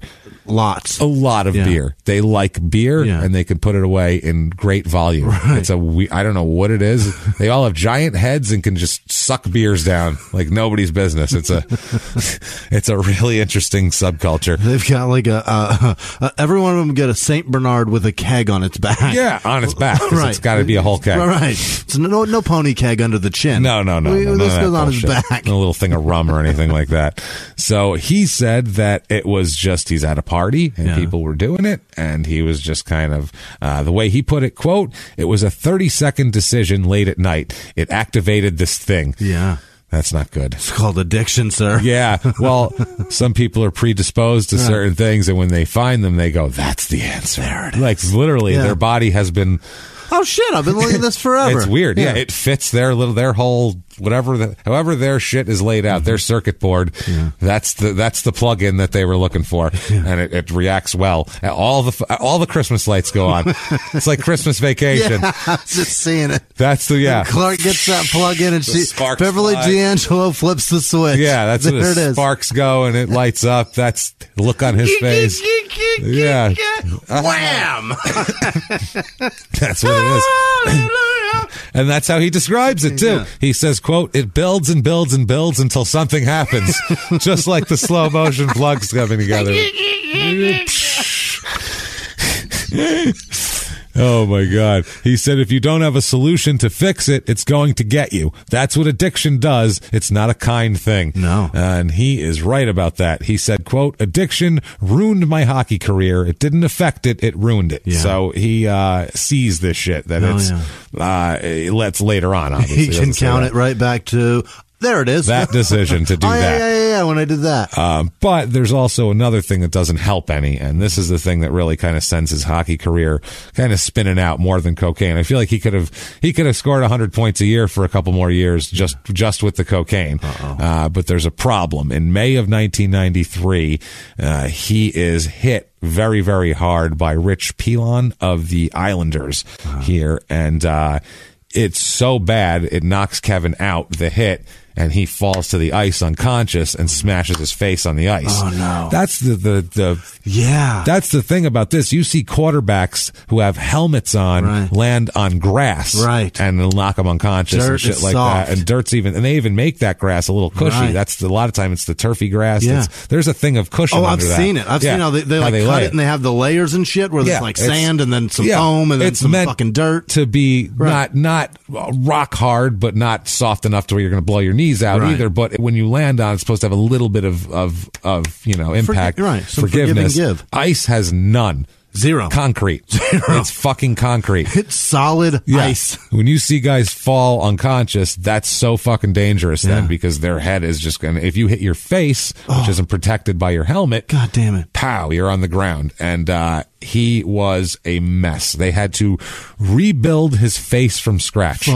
He basically had the Shattered it. The shattered. He had the. Uh, if you're a wrestling fan, if you remember Brutus Beefcake, remember Brutus the Barber Beefcake? He was in a parasailing accident where he was. Uh, somebody was. some- A girl was coming in on a parasail. No. and he was like trying to catch her or something. She put her knees up Oh God, Jesus! and he what was, the she was fuck, coming in at such force and wailed him in the face destroyed his entire face. They had to Oh, build his face. God. the paramedics who got there had to they couldn't f- find where his mouth was supposed to be. Give him mouth to mouth. no to open it so he could breathe. Oh my God! so they had to stick their hand in and hold the mouth hole open Oh, so he could get air basically. That's how fucking he was just a pile of mush. And uh, this is the same type of injury here. It's it's i mean they said they had to rebuild his face from scratch. He was just Yeah. completely it's probably the same goddamn doctors if You know You would hope. probably not a lot of people rebuilding you know Right. mushed faces so Right. if one guy did a There's good only job a few. There's him, that chick that got eaten by the fucking orangutan. yeah. I mean, in the early 90s, Brutus. You know, there's probably Brutus and Kevin Stevens. Get the guy who did that wrestler guy. He's, He looks normal now. Oh, did Uh, you see that lady that got ripped up by yeah, the chimp? yeah, yeah. I think she just died recently That was a, too. a chimp It's injury so is a different fucked up, thing. man. There was no tearing with this. I mean, it- That- right, right, right, right. That's all torn. Chunks take torn Oh, out of her skin. And her shit. whole That's- face. Yeah, that's a different. Oh, my God. That's a totally different deal here. Uh, so they had to reconstruct his face.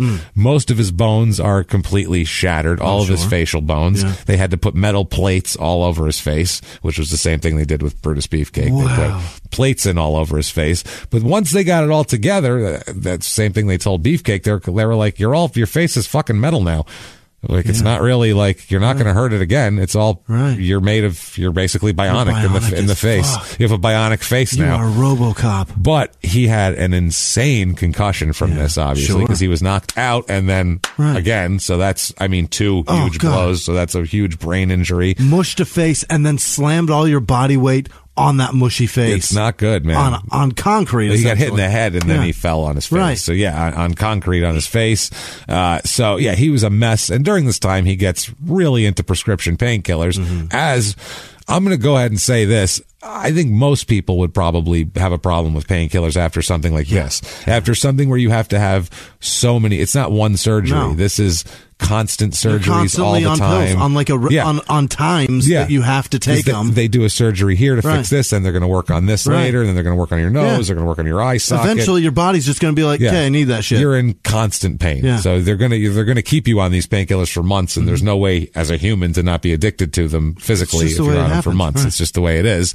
Uh, yeah. So he says about this whole thing. He says he remembers taking a penalty early in the first period and then joining the play when that time expired. He says he remembers skating hard toward the Islanders' corner. He said that he hit Pilon with a with a check, uh, and uh, as he went to play the puck, and he said Stevens came up under Pilon when he checked him, and their heads collided.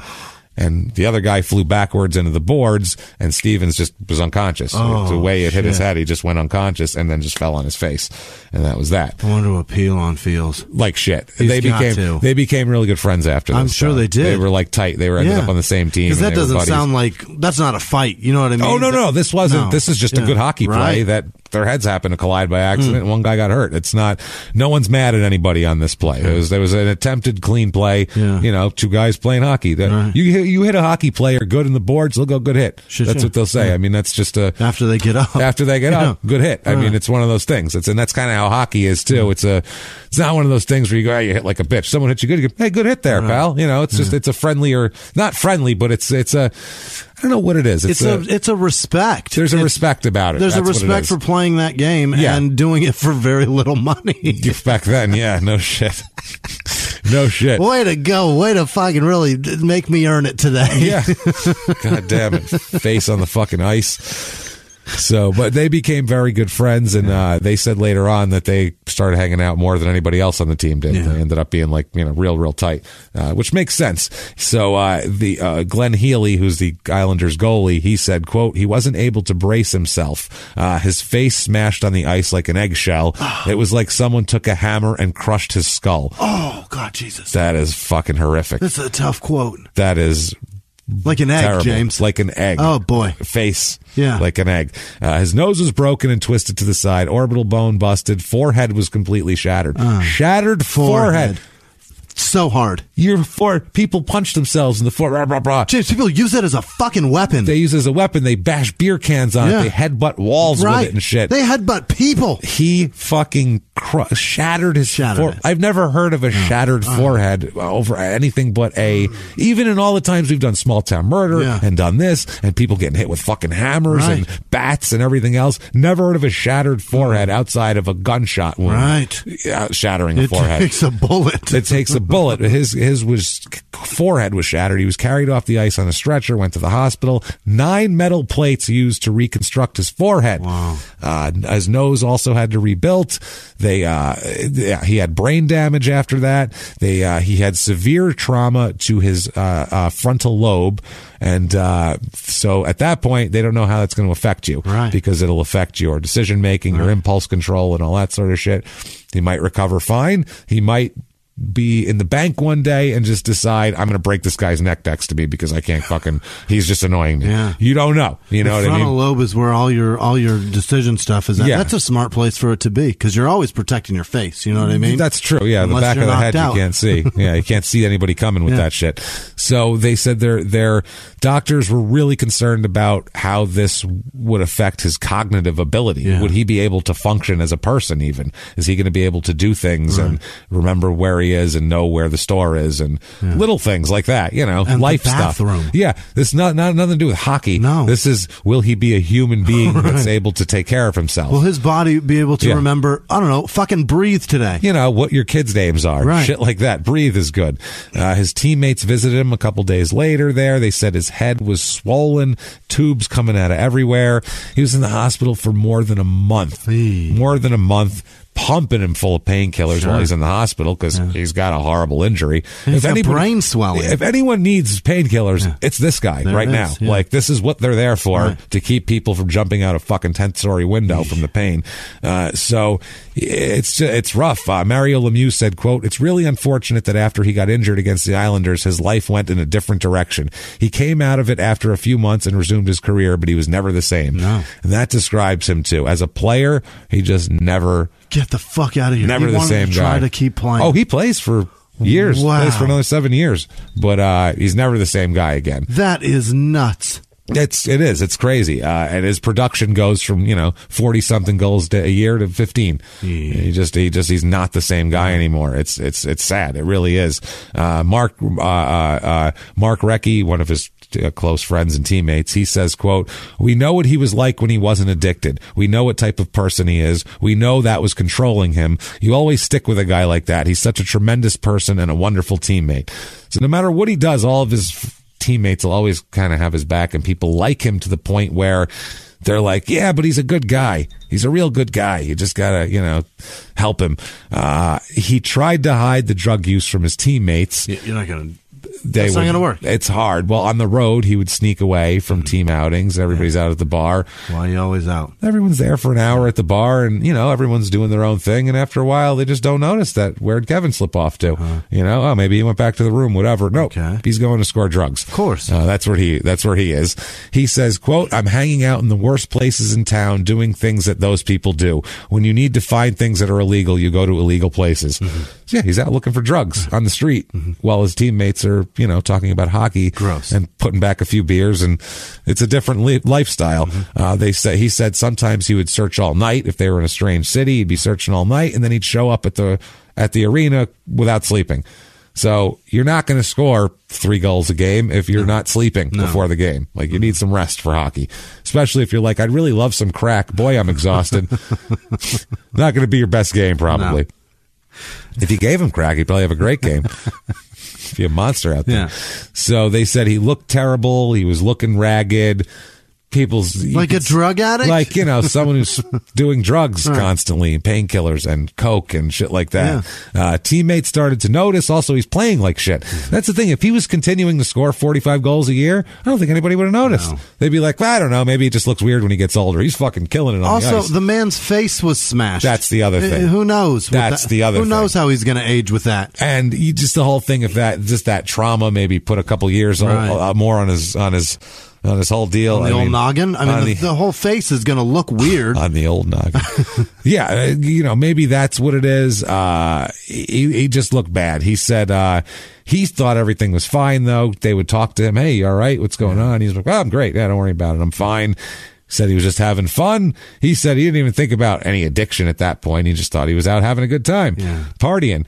Because that's another thing too. He hadn't been doing this since he was 16, so this is still relatively new to him. This is like he's not tired of it yet. He's Yeah. just getting into it. and he's losing track of time too. He's he going, oh, you can smoke it Right, too? yeah. Oh, I've just been snorting it this time. It works faster? Okay, let's try it. He's also got to realize that time is probably clicking by fast, and he's going to get to a point really rapidly where he looks back and goes, "Oh my god, I have been doing this Yeah. for fucking nine years." It's been a long fucking time. It goes time. fast. It's the thing. Yeah, that's you're on a on a slippery slope. Mm-hmm. Uh, also, everybody said he wasn't this big gregarious jovial cat anymore. Yeah. he was just turned into this like kind of he's more tired because he wasn't sleeping Uh-huh. Yeah. Show up not so it's hard to have energy uh, they said he is just physically he wasn't the same guy um, he just started to started to not have the solidness Yeah. of of a hockey player Sure. and shit like that that shit'll disintegrate your muscles. that's the especially thing. your And it does. And yeah, and especially you're not eating properly, you're not sleeping properly, your body doesn't react well to that. Yeah. Especially then if you're going to go play a professional fucking sport.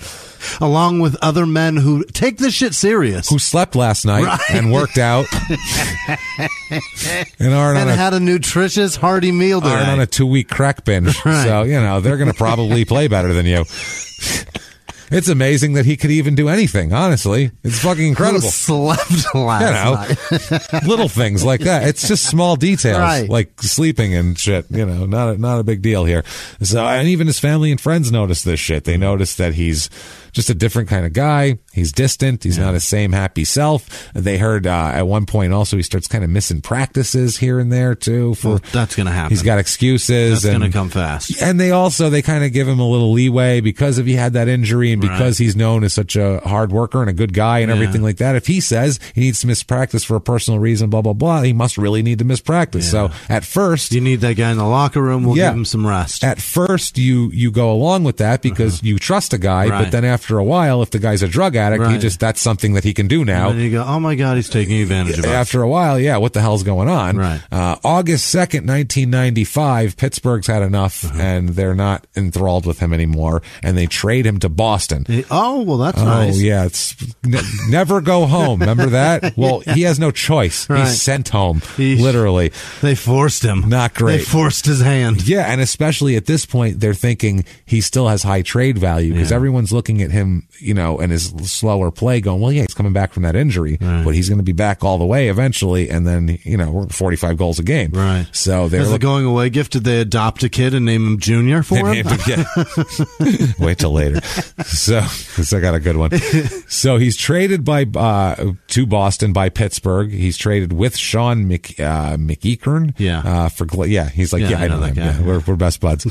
for Glen Murray and Bryan Smolinski. I think you nailed it. I think I got Smolinski. I think I got it Probably. perfect. Yeah, S M O L Insky. Yeah, that's, I got that That's it. and uh, and a third round draft choice here. Okay. Uh, so it's supposed to be a fresh start, and he's looking forward. He's the he's the local hero, man. He's from there. He's going to go, and uh, he only lasts forty games in Boston though.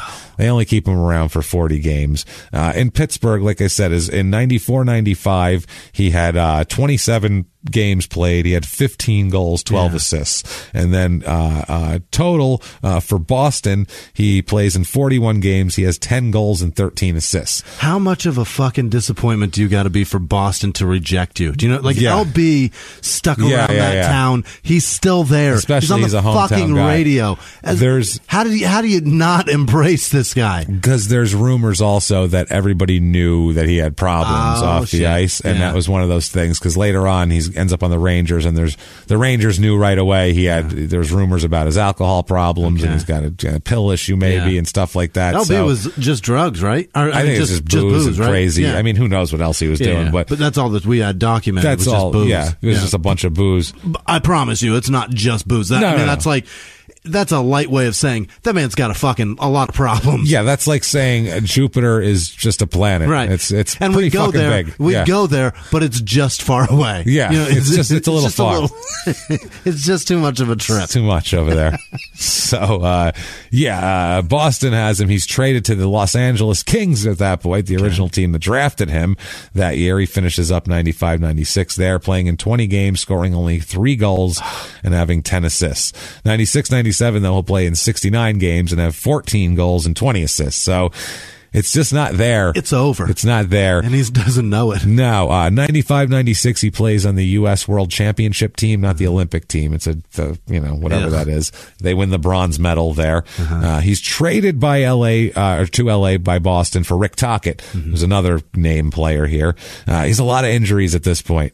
Injuries start, uh, 95 96. He's got a sore back. He misses some time in January 96. Then in February, he's got a hip flexor injury. And then he's got a small fracture in his left fibula, uh, in, in February of, of 96, in late February. That's in the leg, right? Yeah, he's Good out Lord. for he's out for a month there, and uh, so yeah, it's it's a lot of um, it's a lot of issues. The next wear and tear on an old man's body. next year he misses time with a concussion. Oh, Ah, got another one. I'm sure he's had many since Oh, then. Probably God. he's been playing hockey.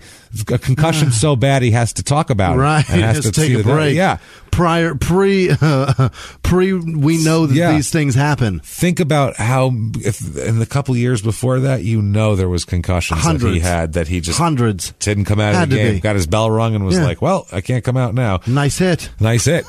Especially with him, because if Yeah. he starts coming out with concussions, they're going to think he's washed up. So he's got to really say, like, no, I'm fine. I. My head's great. I can, Right. you know, tap, hit his Ting ding. ting ting on his steel plate in his forehead. Look at me. I'm made of I'm fine. iron. There's a microwave being used 300 yards that way. As long as it doesn't get any closer, I'll be good. I can feel it. Yeah. Uh, so, Jesus. He plays the rest of the year out in LA. And then, uh, uh, uh, while here, still with the Kings at the end of the year, he enrolls in the, uh, in the, uh, NHL substance abuse program for the first time here. And, uh, but it, there's nothing came out publicly at this point. This was totally private thing. He just went to the, the league and the league put him in a program. I guess if you voluntarily ask for it or whatever, Smart. it's a thing. So uh, nothing came out publicly at that time. But then the next year he has this concussion, like we talked about. He's got back spasms. He's got all sorts of shit. He's starting to where wear. Starting to break down here. Sure. He's traded to the Rangers by Los Angeles for Luc Robitaille, who's another name player. That's uh, weird. It's all name for name here. Now, summer of '98, he again enters the uh, NHL program for uh, drug uh, substance abuse. Here, it's in Southern California. Here, because it's in L.A., he receives regular visits from Wayne Gretzky, who's on his team on the Kings at that point. Uh, he says uh, Gretzky says, "quote I think the reason people were so drawn to Kevin is he would give the shirt off his back to anybody who needed anything, a ride, somebody to talk to. Kevin was always there. He was comfortable hanging with the captain or the young guys on the team. He was one of those guys that nobody disliked. So." That's his role, and uh, it's got to the point where you know Gretzky comes and sees you, which is pretty cool, honestly. That you're kind of on the you know getting uh, you're not doing great No. This the is biggest terrible. biggest star in the history of the league is still going to come visit you in the hospital. nice. So that's the kind of guy he is. Uh, well, Gretzky too. It's a pretty decent cat for not abandoning his friend. Pretty rad of it. Yeah. It's pretty cool. Not just for him, but for, I think more for Gretzky than, than for, uh, Oh yeah, yeah. dipshit. Definitely. Now, uh, uh, Kevin says about this whole situation, about this whole drug situation, quote, the cocaine set it off. The injury made it bigger, but I was definitely in trouble once I did the cocaine. I had no idea what addiction was. I had no idea what any of it was. I talk to people now and I remember when people would come to me and talk about this stuff and I'd say, that's never going to be me. I was a first team all star. I was winning Stanley Cups and I didn't do a drug until I was 28 years old. You never know if it's going to be you. That's his uh, take on the whole thing is gets out of control quick. Right. And it fucking does. We've seen it with so many guys. They don't that night when he snorted his first line, he didn't be like, I'm going to be a cokehead now. that wasn't the plan. Like, you know what I'm going to do? I'm going to be a fucking cokehead. Not like someone who's like, I'm going to start painting. And then they go out and buy like canvases and paints Yeah. and brushes and all this shit. He There did- are people though that try it and go, "Oh, this is going to be a fucking problem." that, that's, that was, I think, That's him. his yeah. thing. Yeah. But I mean, that was already lying too when he Yeah. tried for heroin for the fir- first It- time. He was like, some things, Uh-oh. some things click with people Yeah. and it's angels sing for "Right, them. And that's what like, it is. This is going to be something I battle for the rest of my life. That's it. Yeah, they never. Um, it it happens to people. That's an addiction. Addiction thing. It, it's uh, some trigger, like we said. It's that circuit board that your brain was looking for. that plugs it in, and everything starts running in a Fits way that feels perfect. good. Yeah. so uh, now he he's in in 98, 99, He plays eighty one games. Uh, uh, twenty three goals, twenty assists for the Rangers. Ninety nine, two thousand. He only plays in thirty eight games. Three goals, five assists for the Rangers. So not quite as good here. It's uh you know he, he's he's declining rapidly, uh, rapidly. Summer 1999, he finds himself in rehab again. It's like he plays the season, you know, drinks and does all his shit, and then in the summer he's like, once the season's over, I'm fucking exhausted. Cocaine time. Rehab time. That's when he goes to rehab. Yeah. It's like Eddie Johnson in our episode on Eddie Johnson way back in the beginning. There, Oh, yeah, yeah, He used to yeah, get yeah. arrested the second the season ended. He'd get arrested because he had nowhere else to go. But to go July get arre- 7th. July seventh. Nope, he's going to be arrested again every year. Uh, so he's in rehab. This time it's in uh, in Massachusetts. Uh, the psychologist who worked there, uh, he told that he had a problem with Percocet, Vicodin, and oxycodone Yeah. since the mid '90s, since his injury, since he, He had it flies prescribed. across the country more than we do. Yeah. Starting out in Boston, going over to fucking L.A., For back to Pittsburgh, rehab. up to Boston, back to L.A., back to New York, back to L.A., back to Boston. God damn it, this is exhausting. This is exhausting. I need coke to keep up with this story. That's what I mean. You need coke. Where's the pass? Where's my goddamn crack pipe? this is unbelievable. I'll take my crack pipe. Now, this all culminates in one of the more embarrassing arrests in the history of crime in sports boy. here. Okay, January 22nd, 2000. Yeah. It starts the night of January 22nd. Uh, it's going to end the morning of January 23rd at about 7 a.m. All right. With no breaks. So All right. that'll tell you a lot there Okay. of what kind of night we're talking about.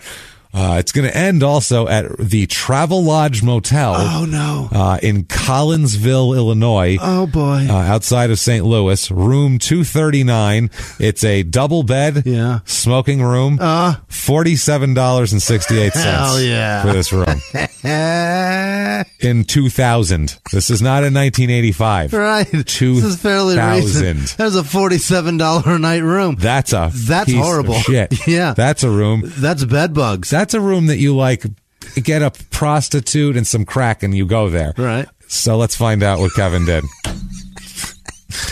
Well, when police end Yeah. up finding him in the morning, he is in possession of crack cocaine Yes. and three thousand dollars in cash, as well as in the pro- company of a known prostitute named Pamela v- uh, Valia, Yeah. uh, who uh, is also. There's also other people there. There's crack pipes. There's all sorts of shit going on. We'll get to that Yeah. though. We'll get to how he ends up in a terrible, disgusting, sleazy motel with prostitutes and crack Okay. and other strangers too. The cast of characters in this is like a Tarantino movie. It's hilarious.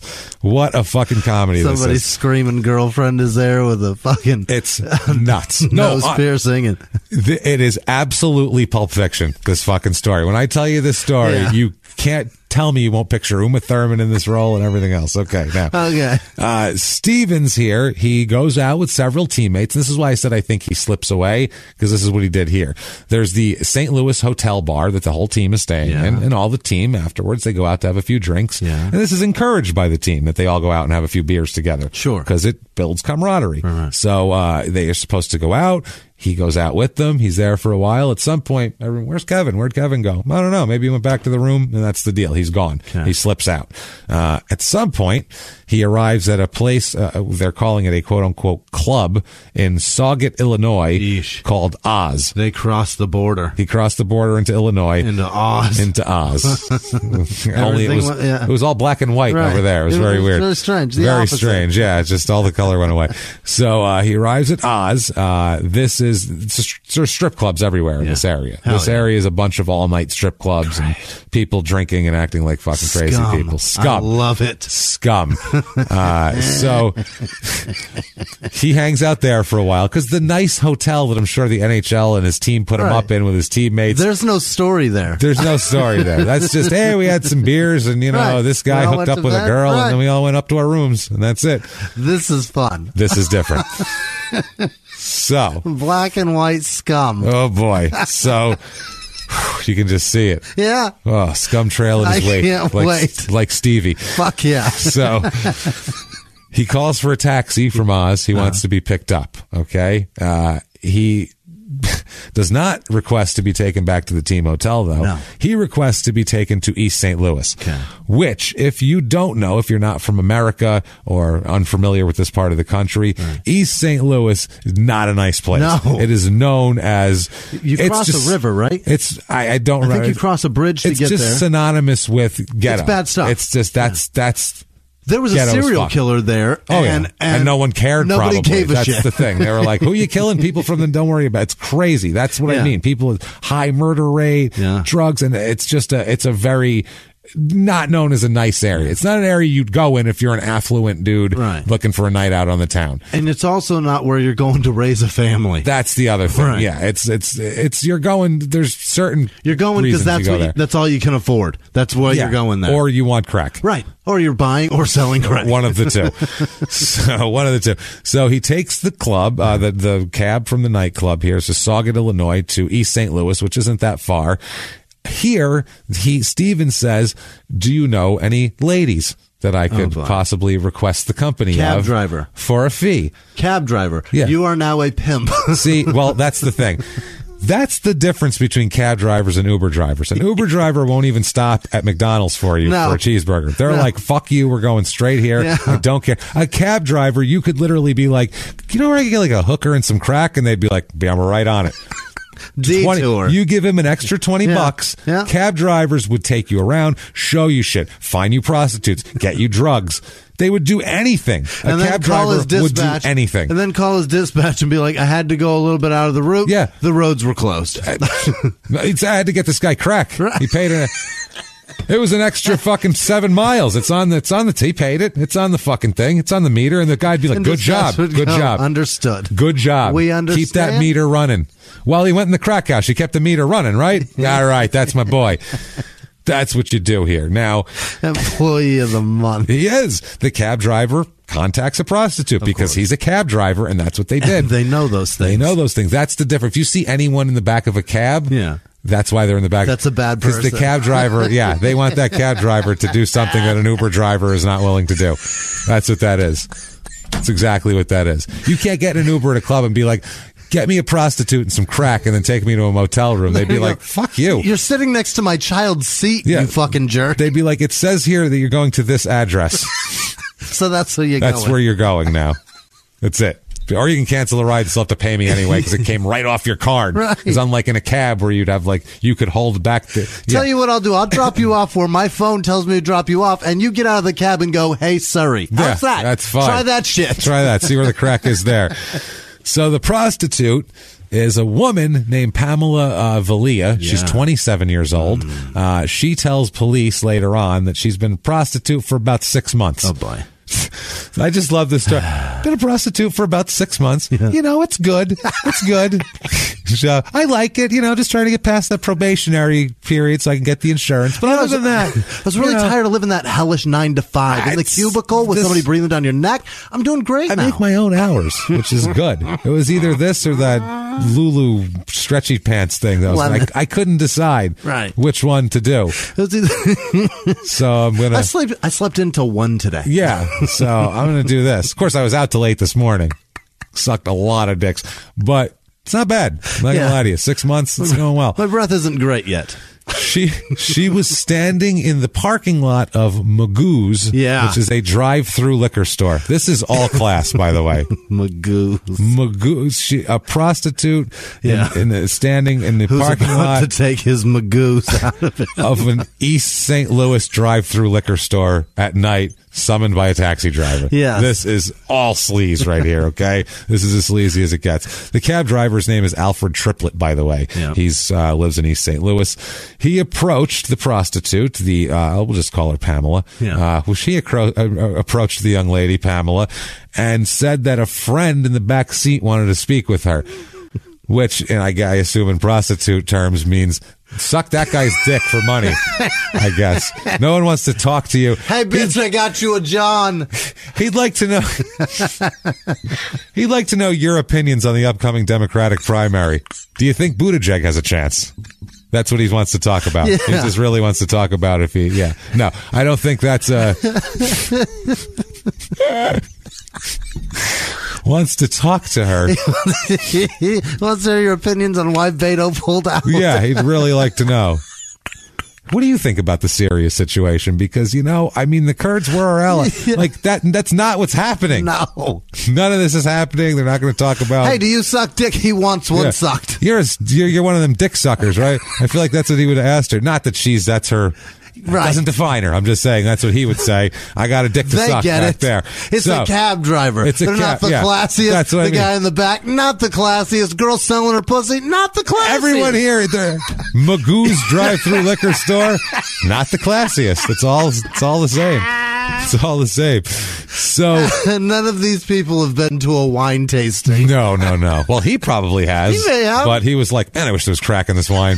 it's not as good as crack wine. I like my crack. I like it infused with a with a crack. Probably left the, the wine tasting early to go find a woman who's never been to a wine tasting That's before. yeah.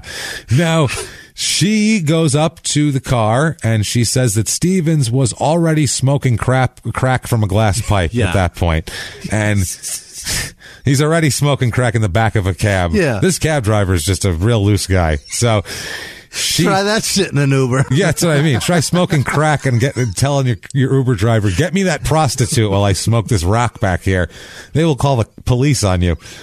I'm going to do this where your kids ride They'll in your report car. you. You'll be banned from Uber for life, and you'll get arrested. All three of those things will happen if you try Be on. TMZ Yeah. if you play hockey. That's what I mean. That's why cab driving, honestly, it was a specialty. It was Yeah. a, it was a, it was an art. There was an art to being a cab driver because you had to be all different things You for were different always people. you were a liaison for scummy behavior, and You then were- you were a safety guy that Yeah. got drunk girls back home. a liaison to the city, yeah, basically. You and a, a few guys really fucked that up for people. They did. They did.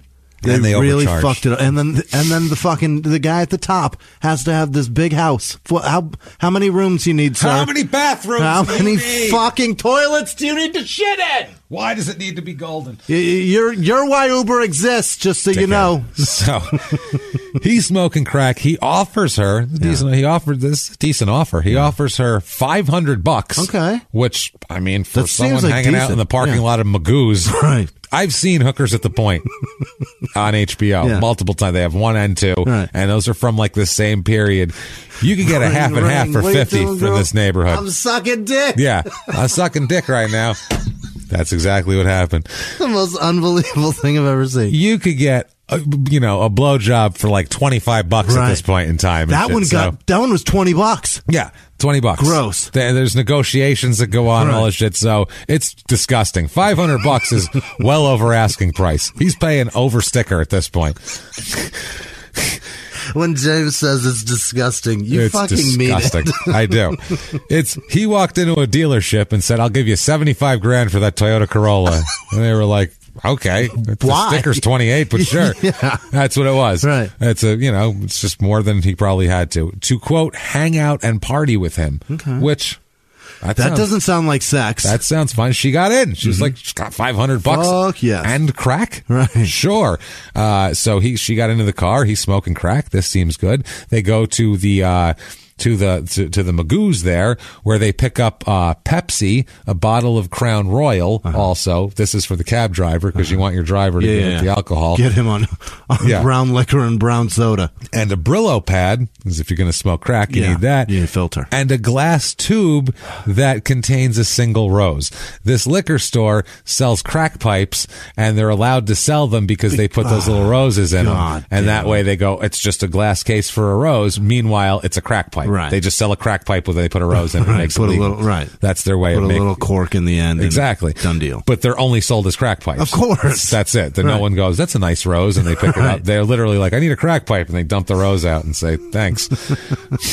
now, a police officer says, quote, they sell roses at Magoo's in six inch long glass tubes. They just stick a, cor- a cork in the bottom of it. Uh, we all know what it's used for. It's drug paraphernalia, but they sell them legally as rose tubes. You throw the rose out and you've got an instant crack pipe.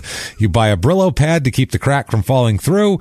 And, uh, uh, the, the, the cop said that, uh, uh, that that the the the prostitute Pamela she said that she bought her crack pipe uh, that that uh, they bought her her own crack pipe. That's that was the live the drive through thing because Stevens didn't want to share his crack pipe. Ah, what a That's why. Yeah. Well, he's this is my crack pipe. Yeah. You need your own crack pipe. His and hers. Yeah. Uh, she said that uh, for every hit that she was taking, he was taking seven or eight hits. Oh, I'm sure. He was ripping at the fight. He's a big guy, too.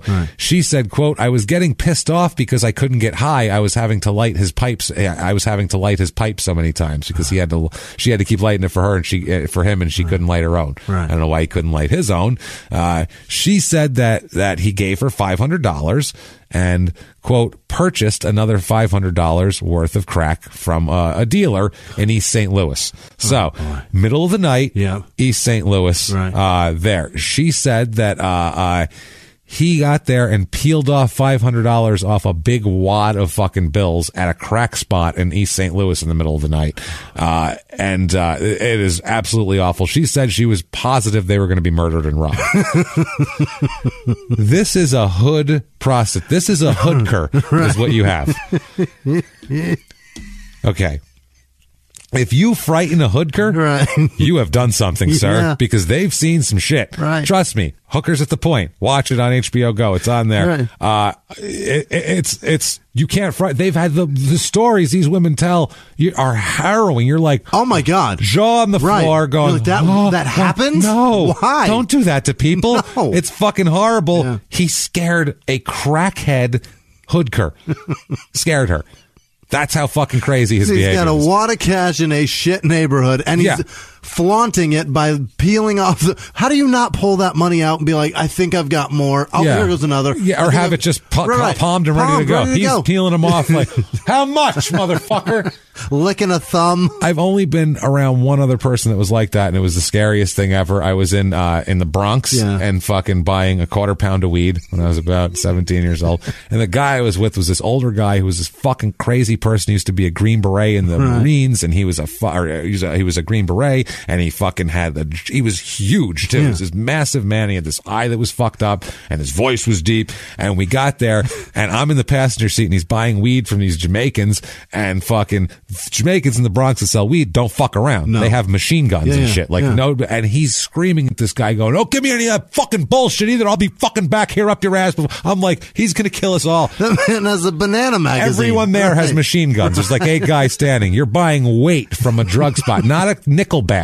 This is fucking weight. There's a high dollar shit going on here. You're screaming at a man with a machine gun who is not from this country. Don't fuck me over.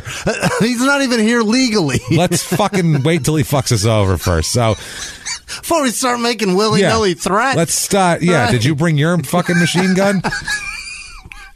Jesus. So they talked to a cop about this uh, buying drugs in this area, you know, with a large bu- amount of bills. And they said, is that, would that be a wise decision? And the cop said, quote, my first question would be, what kind of automatic, automatic weapon are you carrying? Uh, if you were going to flash a big roll in East St. Louis. And he said, my second question would be, how much ammunition do you have for that weapon? so, Yeah, this is not wise shit. And he's How just big is it and how much can you fire? Because otherwise, you're in a lot of trouble. he is out of control. Yeah. Basically, That this is the only out of thing control that behavior. They, right. That's the only thing that they're chasing that time of night. Yeah. Is that wad of cash, and you are showing them that you showing have it. Right. I mean, that's crazy. dro- People will rob people for way less than that. Twenty bucks. I've read a story and well, looking for small town murders of a guy who uh, killed another guy for three dollars. Wow. Three dollars, Three bucks. three bucks. He, He shot him. three bucks robbed him. for three bucks and killed him. I don't know what to tell you. The So- man had three dollars. I mean, I needed three dollars. I needed like a, a pack of a pack of juicy fruit, or you know, and uh, a Pepsi. That ought And to do that's it. And that's it. Yeah. So uh, he scared the shit out of a hoodker. I'm, I'm amazed at that. So the cab driver uh, agrees to take them to a motel, and uh, uh, they continue to smoke crack the whole time together. Yeah. Uh, they also they get an eight ball. That's how much crack they bought. They bought a bunch of crack. It's a lot of crack. Yeah. Uh, there. So uh, You uh, can do that in a night, though. yeah, Uh, Triplett here, the cab driver, was being paid hundred dollars an hour to take care of Steve. Wow. He said, "I'll pay a hundred bucks an hour to take me around, find me prostitutes, get me drugs, Yep. Be my tour guide, basically."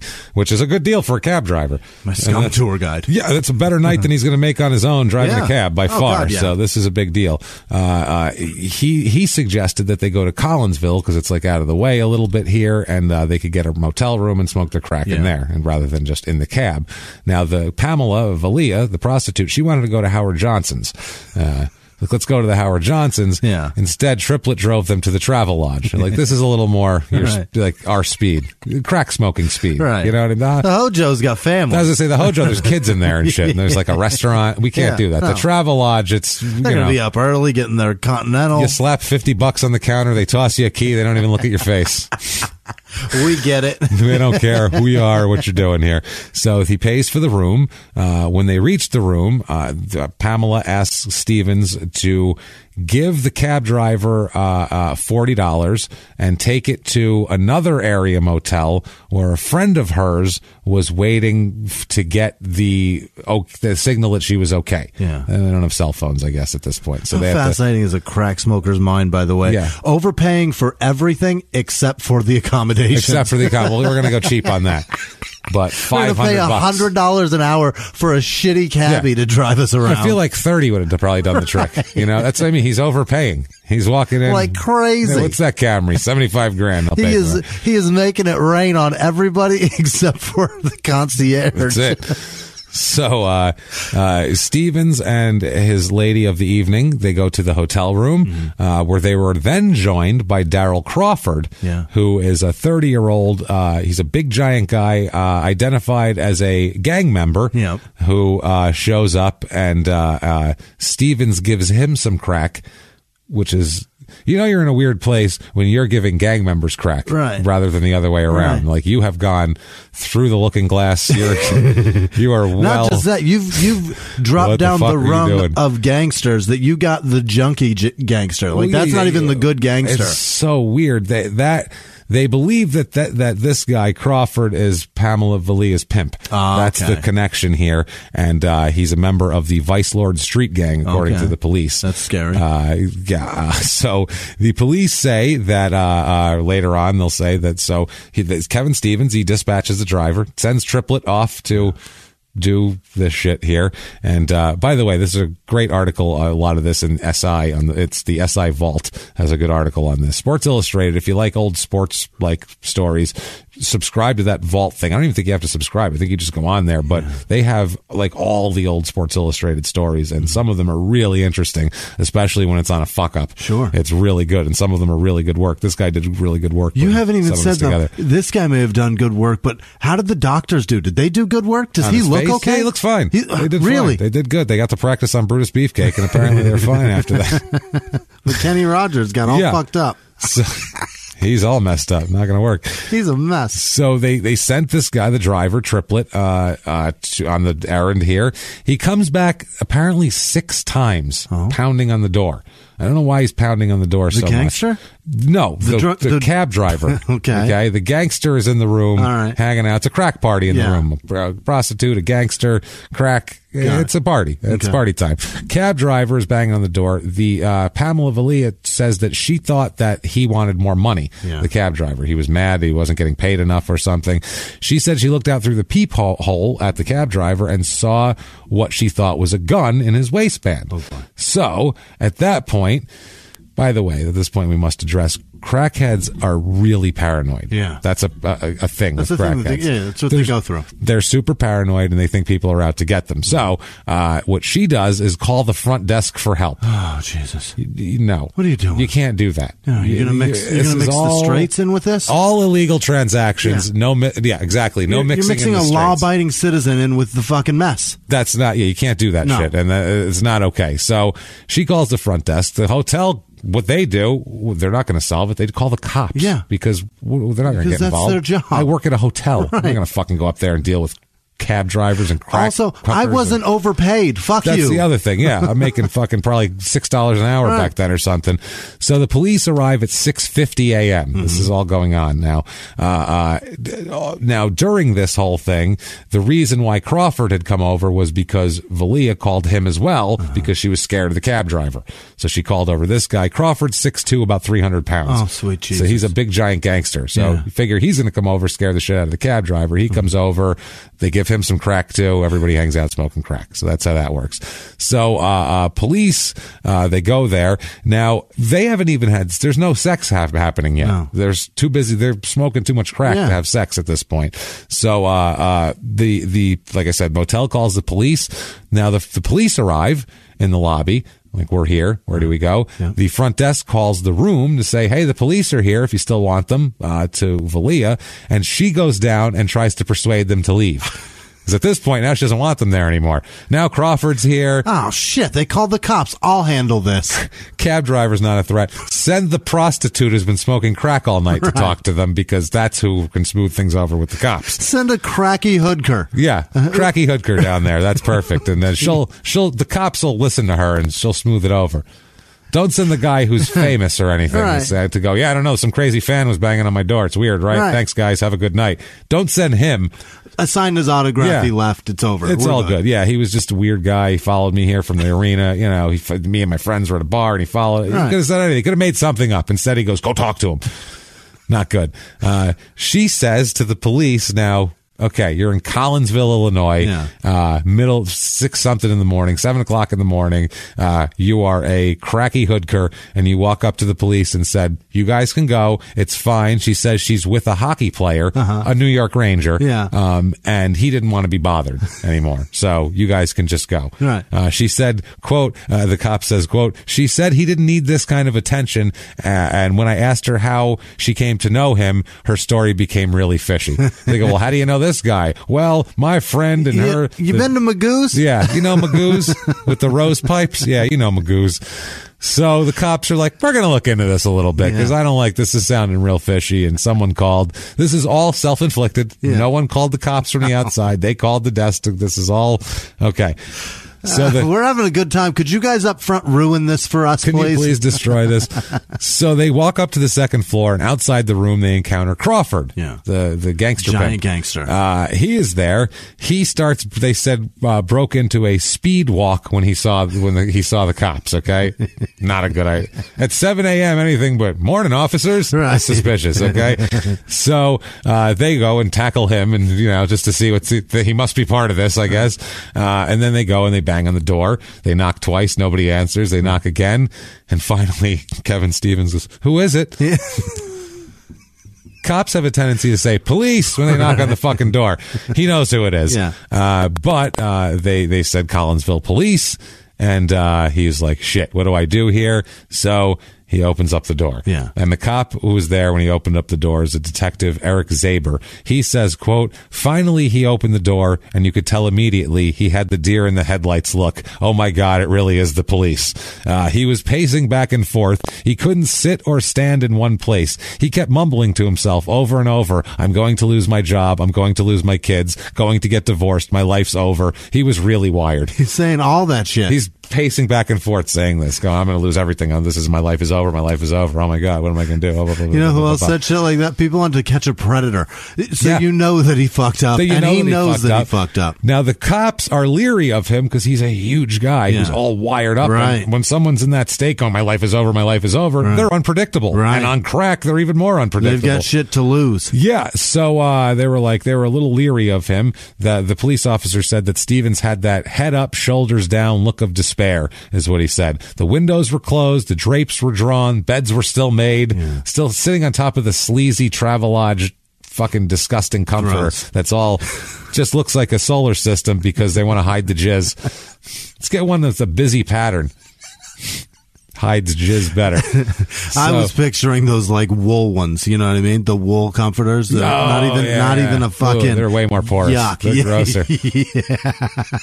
Should just absorb. you get the load on your skin through those.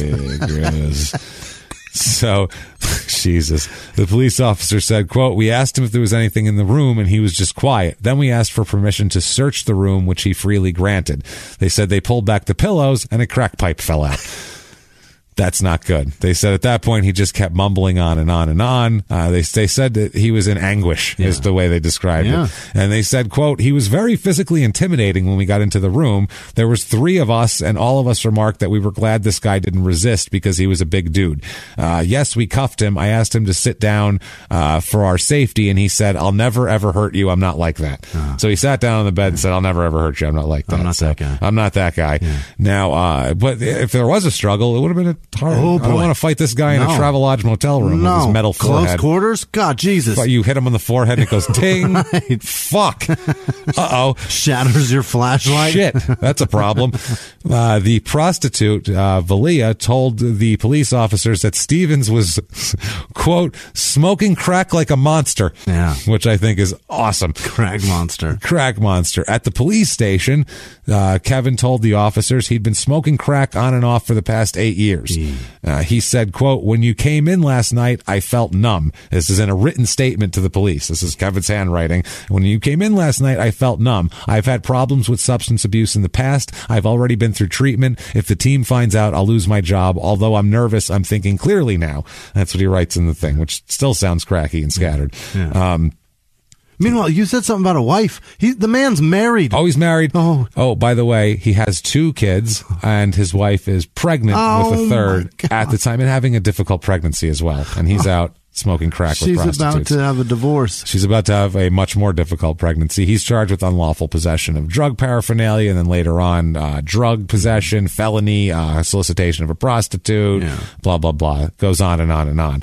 So uh, he said that uh, he, he he was. He, he was like, I'm fucked, basically. He thought his life was over. He said he knew the life that his life was over. He said his wife, he's got two kids. They're going to get learn the news and then it is, you know, they're going to forget about it. My life is over. This is, this is fucking rock bottom, I would say Sure. right here. Now, the police said it's, they make about 200 or so crack arrests in a year in Collinsville. They said the only thing that made this interesting is it's Kevin Stevens. That was it. Uh, according to, uh, one of his agents, uh, uh, his wife is, is still pregnant and she's uh, unrelenting in her support. Yeah. She's going to support him. Uh, now the silver haired middle aged white men start coming out of the woodwork. Here, uh, the, the Rangers team president said, quote, our thoughts are with Kevin and his family at this time. Yeah. Not, why is he smoking crack in a fucking hotel room like a scumbag? Right. Our thoughts are with him at this time. uh, the New York Rangers organization will fully support Kevin in any possible way. Why? Wow, that is different than the NBA's response. Um, I would say, holy shit. Uh, they uh, they issued a, a statement saying that he was going to go into uh, he's going to go into programs. He's going to be in you know doctor's care. Uh, the Penguins a Penguins player said, "quote It's sad. It really is. You don't want to see anybody get in trouble. I hope it's a wake up call and he gets the help he needs. Maybe this will turn his life around. He's got a wonderful family. Our thoughts and prayers are with Kevin and his family." Mario Lemieux said. He knows that his many friends in the Pittsburgh Penguins organization are here to help him in any way possible during this difficult time. Nothing but support. Unbelievable. It's not like, yeah, it's it's crazy. Uh, uh, Well, they gotta all feel fucking terrible for him because this all stems and started from that from goddamn the- injury. Yeah, oh yeah, you know it does. I So mean, they all that. see it as it it could it could happen to me. Yeah, What- absolutely. I'm playing hockey today. In eight years, Yeah, I, could be, in a fucking I travel could have my face crashed and then yeah, be in a Travelodge with all of those terrible things that were going on. Uh, uh, Dave Checketts, who's the Rangers general manager, said, "quote As far as I as as as I've said for several days now, it's really about Kevin and his family. The organization did the best it could. The focus is really on him. Uh, now, the goalie there for the Rangers, Mike Richter, said it was chilling when they showed his picture on television. It seems so far away. We know Kevin. We know what kind of person he is. It's not the image I saw in that press release. It's going to be a difficult thing to lick. He's a strong person and has our unwavering support. It takes time, but it's going to happen. He's just nothing but support. He's released on fifteen thousand dollars bail. He's allowed to leave Illinois on you know as long as he says he'll come back. Uh, there, uh, Rangers GM also said, "quote I'm not sure how long it will take uh, or when this will be over. I want him to rejoin his wife and kids. That's what's most important. They're all acting like it's his family here. Uh, the the uh, uh, his old hockey coach from from Col- Boston College said he couldn't believe it. Had to be a mistake. He said it, he said it was just. Uh, he said he buried his hands in his ha- head in his hands and wept. It just made no sense. Doesn't understand it. So uh, it's bad. His agent says that look, he doesn't have a crack habit, first of all. And if he does, I'm unaware of it. He says, quote, this is amazing. This is his agent. Quote, I don't buy a crack addiction for one second. Well, you know what? I would. Crack pipes. Crack. Everything that happens shows that's not a novice experimenting. No. He's certainly a, he had five hundred dollars worth, sir. He just doesn't care. He He's had a going lot of crack. partying, going to places that you wouldn't go unless you really wanted crack. It's not a first time guy. Yeah, that's the thing. No, this isn't his first day on the job here. Uh, uh, he also says Kevin is not a drug guy; he's a booze guy. That's what he says. He's a classic all-time binge drinking addict. This is a positive. Uh, the activity he was caught in was a product of bi- of a binge addiction to booze, and he says that uh, uh, he doesn't know when Kevin Stevens' drinking problem started, but he says he's had it for a long time. Now, Stevens and the cab driver, because he's arrested too, he comes back and gets arrested. They plea enter pleas of not guilty. Crawford and Valia have to plea later on. Uh, uh, they say that it's it's a he's a first time offender. He could have his record expunged if he goes through drug rehab, and the prosecutor's very nice to him. Is basically that he goes to a, a Los Angeles area treatment center following his release from jail uh, for a few days, and then he's moved to a rehab facility in Connecticut where he's supposed to stay for a couple of months here. Uh, that's January 23rd, so it's right the next day, goes right to rehab. Uh, he spends a couple of months in rehab here. Uh, uh, according to the sources at this point, now there's a lot of you know talk about all this shit. That the Rangers were aware of his drinking before they acquired him from the Kings, and uh, he they said they knew he had, had enrolled in a substance abuse program, and uh, that they thought that he was better off, basically. Now, on April 9th, 2000, uh, she, his wife gives birth to, uh, their third child, a son named Ryan. So they have three kids now, Luke, uh, no juniors, Luke, Kylie, and Ryan, two boys and a girl, just like or the opposite of his family. So, this all comes out. He's in jail or he's in rehab. It's all coming out. People are saying how much support they have for him and everything like that. Uh, he comes out with a fluff piece, though, or I should say, the New York Post on April 9th, 2000 has a fluff piece, and it is, wow, is it fucking fluffy? Uh, the the title of the piece is quote Stevens cleans up his act. Oh, boy. So there, it's all over. Everything's great. Yeah. he just got busted for all. This was less than three months ago. The man was in a Travelodge, and it's Less all, than 90 days all ago. cleaned up. All good now. I'm good now. Uh, he says it's just alcohol. Yeah. In this article, he says, quote, I'm feeling much better now. Oh, well, Well, thank God. that's terrific. he says, but anyone can stay sober in rehab. It's what happens to you, uh, what kind of support system you have once you're out of rehab. Luckily, I've got a great family and great friends who support me, and the AA meetings help a lot. That's been unbelievable. The first time I went, I couldn't believe it. Two guys I knew from college were in there. Alcoholic hockey players. Who would have thought? And you're also not supposed to say that, you dickhead. That's the other thing. That's you probably shouldn't blow their spots up either. Keep- They're keep like, it down. What the fuck, bro? Thanks, asshole. Yeah, thanks. he says, quote, I know I let people down, but I'm getting help for my problem, and for that I'm very grateful. I'm not the type, type of person who wakes up in the morning craving alcohol, and I'm not the type of person who can't stop once I have one drink. So he starts out with, look, I'm just happy to be, I'm going to AA and I'm trying to, and then progressively over the course of this, he turns it into, poor me. I didn't do shit. Right. And he's angry. He goes from this to anger. And this is the beginning of it. I'm not the type of person who can't stop after just, I got to explain myself. I'm the kind of guy who can have a couple beers for 30 days in a row, no problem. For 60 days in a row, even no problem. But then that 61st day, I can't stop. And that's when I lose complete control. And there's no way of knowing when that 61st day is coming. That's why I can't drink at all. That's what makes me an alcoholic. Yes. Uh, he says that's, uh, he said, uh, the, the whole arrest and all what the press is putting out about him with prostitutes and, and, uh, crack. Yeah. He says that's so far from the truth. Didn't even happen. Didn't I? He says, I mean, from a public standpoint, the worst was having my wife and our family and people who know us have to hear that I was with a prostitute. He says, I was never alone for a minute with the woman who turned out to be a prostitute and I was never, we were just hanging out. We were discussing the upcoming, uh, the upcoming Democratic nomination process and possible upcoming elections and how this would work out. Just geopolitical things on a world level Right. too. And it turns out she's a prostitute. She knew so much. Right. I was never alone with her. I always had an overpriced cabbie uh, scum tour guide She- or an oversized Yeah. uh, crack crack gangster Yeah. uh, with us at all times. She all wrote a biography of Chester A. Arthur. She's just knowledgeable. That's just all there is to it. I had a crackhead cab driver. I had a gang member. Right. And There's always brilliant- somebody in the room with us. Always. I'm Mike Penster That's that's what it is. So because I'm a good husband. I'm a good. That's the thing. I'm a good guy, and I cleaned up my act. See, Right. hence got- title of the article. I got an award and I am a good guy. They Yeah. said so. That's in it. Pittsburgh. I'm the good guy award. Remember, I had sitting on my well, it's got cocaine all over it now, but never mind that. He then says, quote, there was never any sex. There was never any interest in sex. Why the fuck are you hanging out with a prostitute then? and as far as the crack cocaine and my supposed admission, I'd been using crack cocaine for eight years. I wrote my own fucking handwriting. I added that part, but yeah, uh, none of that is true either. I've never done crack. Whoa. Never. Oh. I didn't use any drugs that night. okay. So that makes it even weirder. So you like hanging out with gang members, cracky cab drivers, and crack pro- and cracky hoodkers. Right. That's just your social club, but you don't do crack You went to East St. Louis and peeled off hundreds for crack. for crack. For your friends? Just, you what know, a friend. let it rain. You ever, it rain on- you ever taken your friends around that do crack and been like, you know, it's on me tonight. Yeah, I'm gonna. You know what?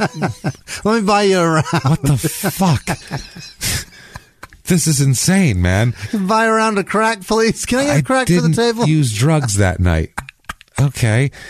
Wow. What May hap- I have one crack, sir? There's a crack for just for the table, but I'm not going to have any. But they're going to pick at it. they love it. The three of them. What happened is that one of the police officers asked me if I had ever used cocaine, and I admitted that I had tried it eight years ago. So he put in the report that I'd been using cocaine for eight years. It's impossible. I've been tested by the league for the last two years. Yeah, because nobody ever gets around drug tests.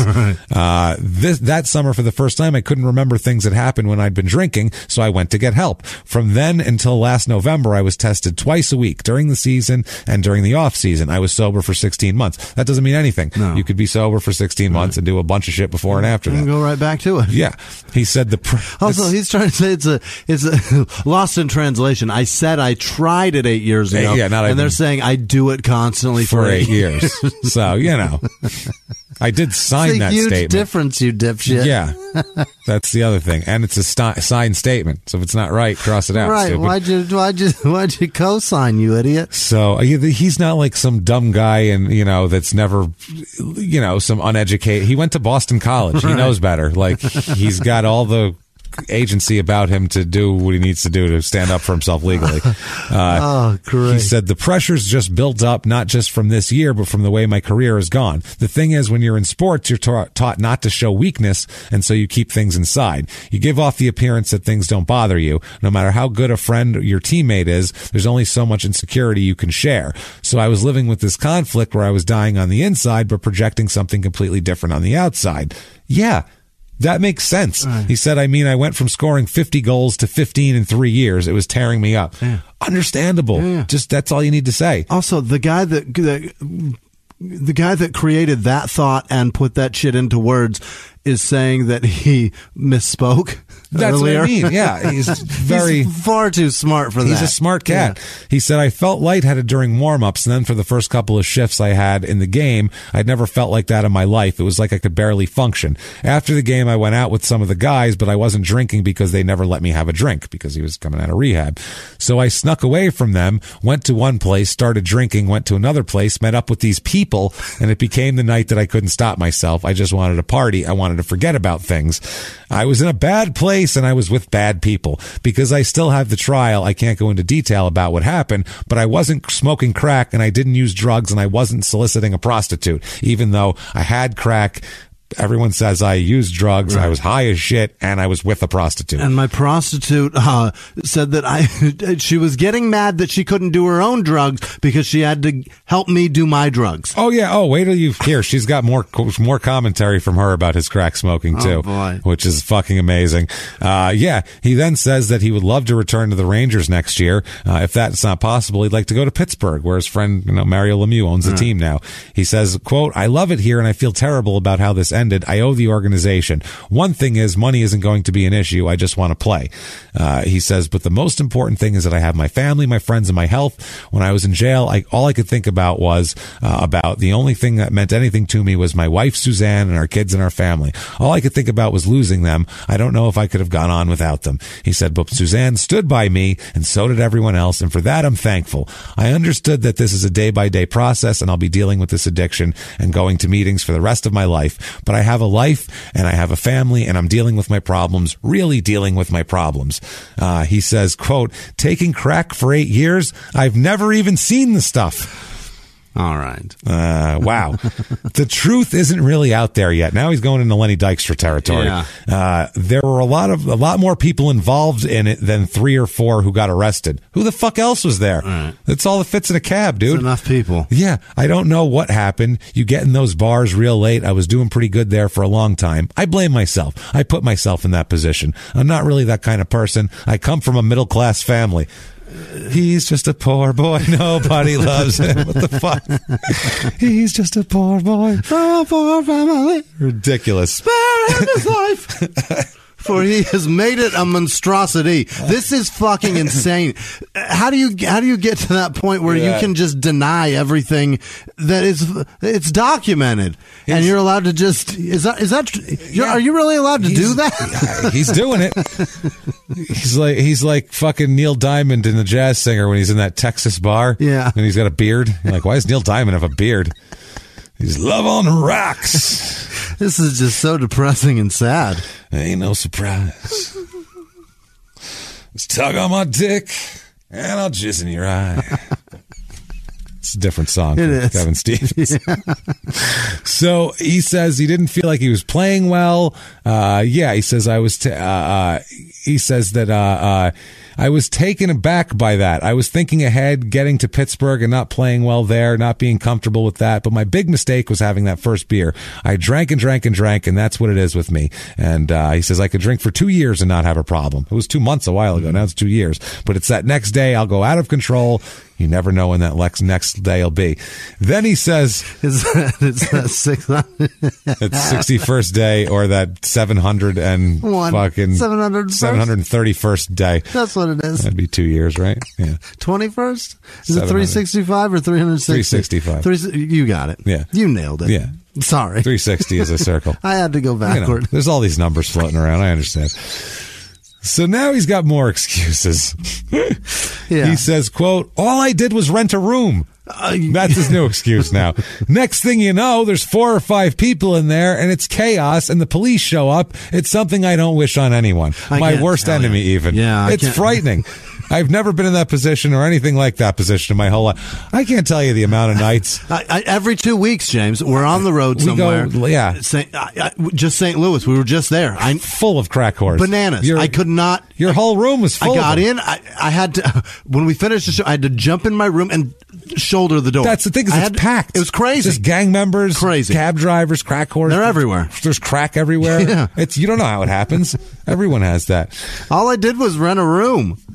What the fuck, man? He said, all I really care about is my family. People read all this about a prostitute and crack and they're going to draw their own conclusions. Yes, they are. yeah. You got caught with a crack and prost- crack and prostitutes. That's conclusion drawing time. He says, but my wife knows the truth. She's the sweetest girl in the world. And now she take, when she takes our kids to school, people look at her like she's married to some lunatic. I put myself in a bad position here, but it's all related to my problems with alcohol. Yeah. Yeah. Booze. So booze. So he's sitting there feeling all smug. Yeah. And uh but you know what? Sometimes he gets an itch. And he has to go through From that old through those old neighborhoods again just to show himself how much he doesn't need it. Yeah. That's the thing. Find the haunt to And shake you know it. what though, Yeah. man? He just pull, he sees a guy that looks like he could help him one day, and he pulls over and he goes, "Man, help me out!" And it's Estevez Jones, '70s black exploitation film star and MMA fighter, and he says.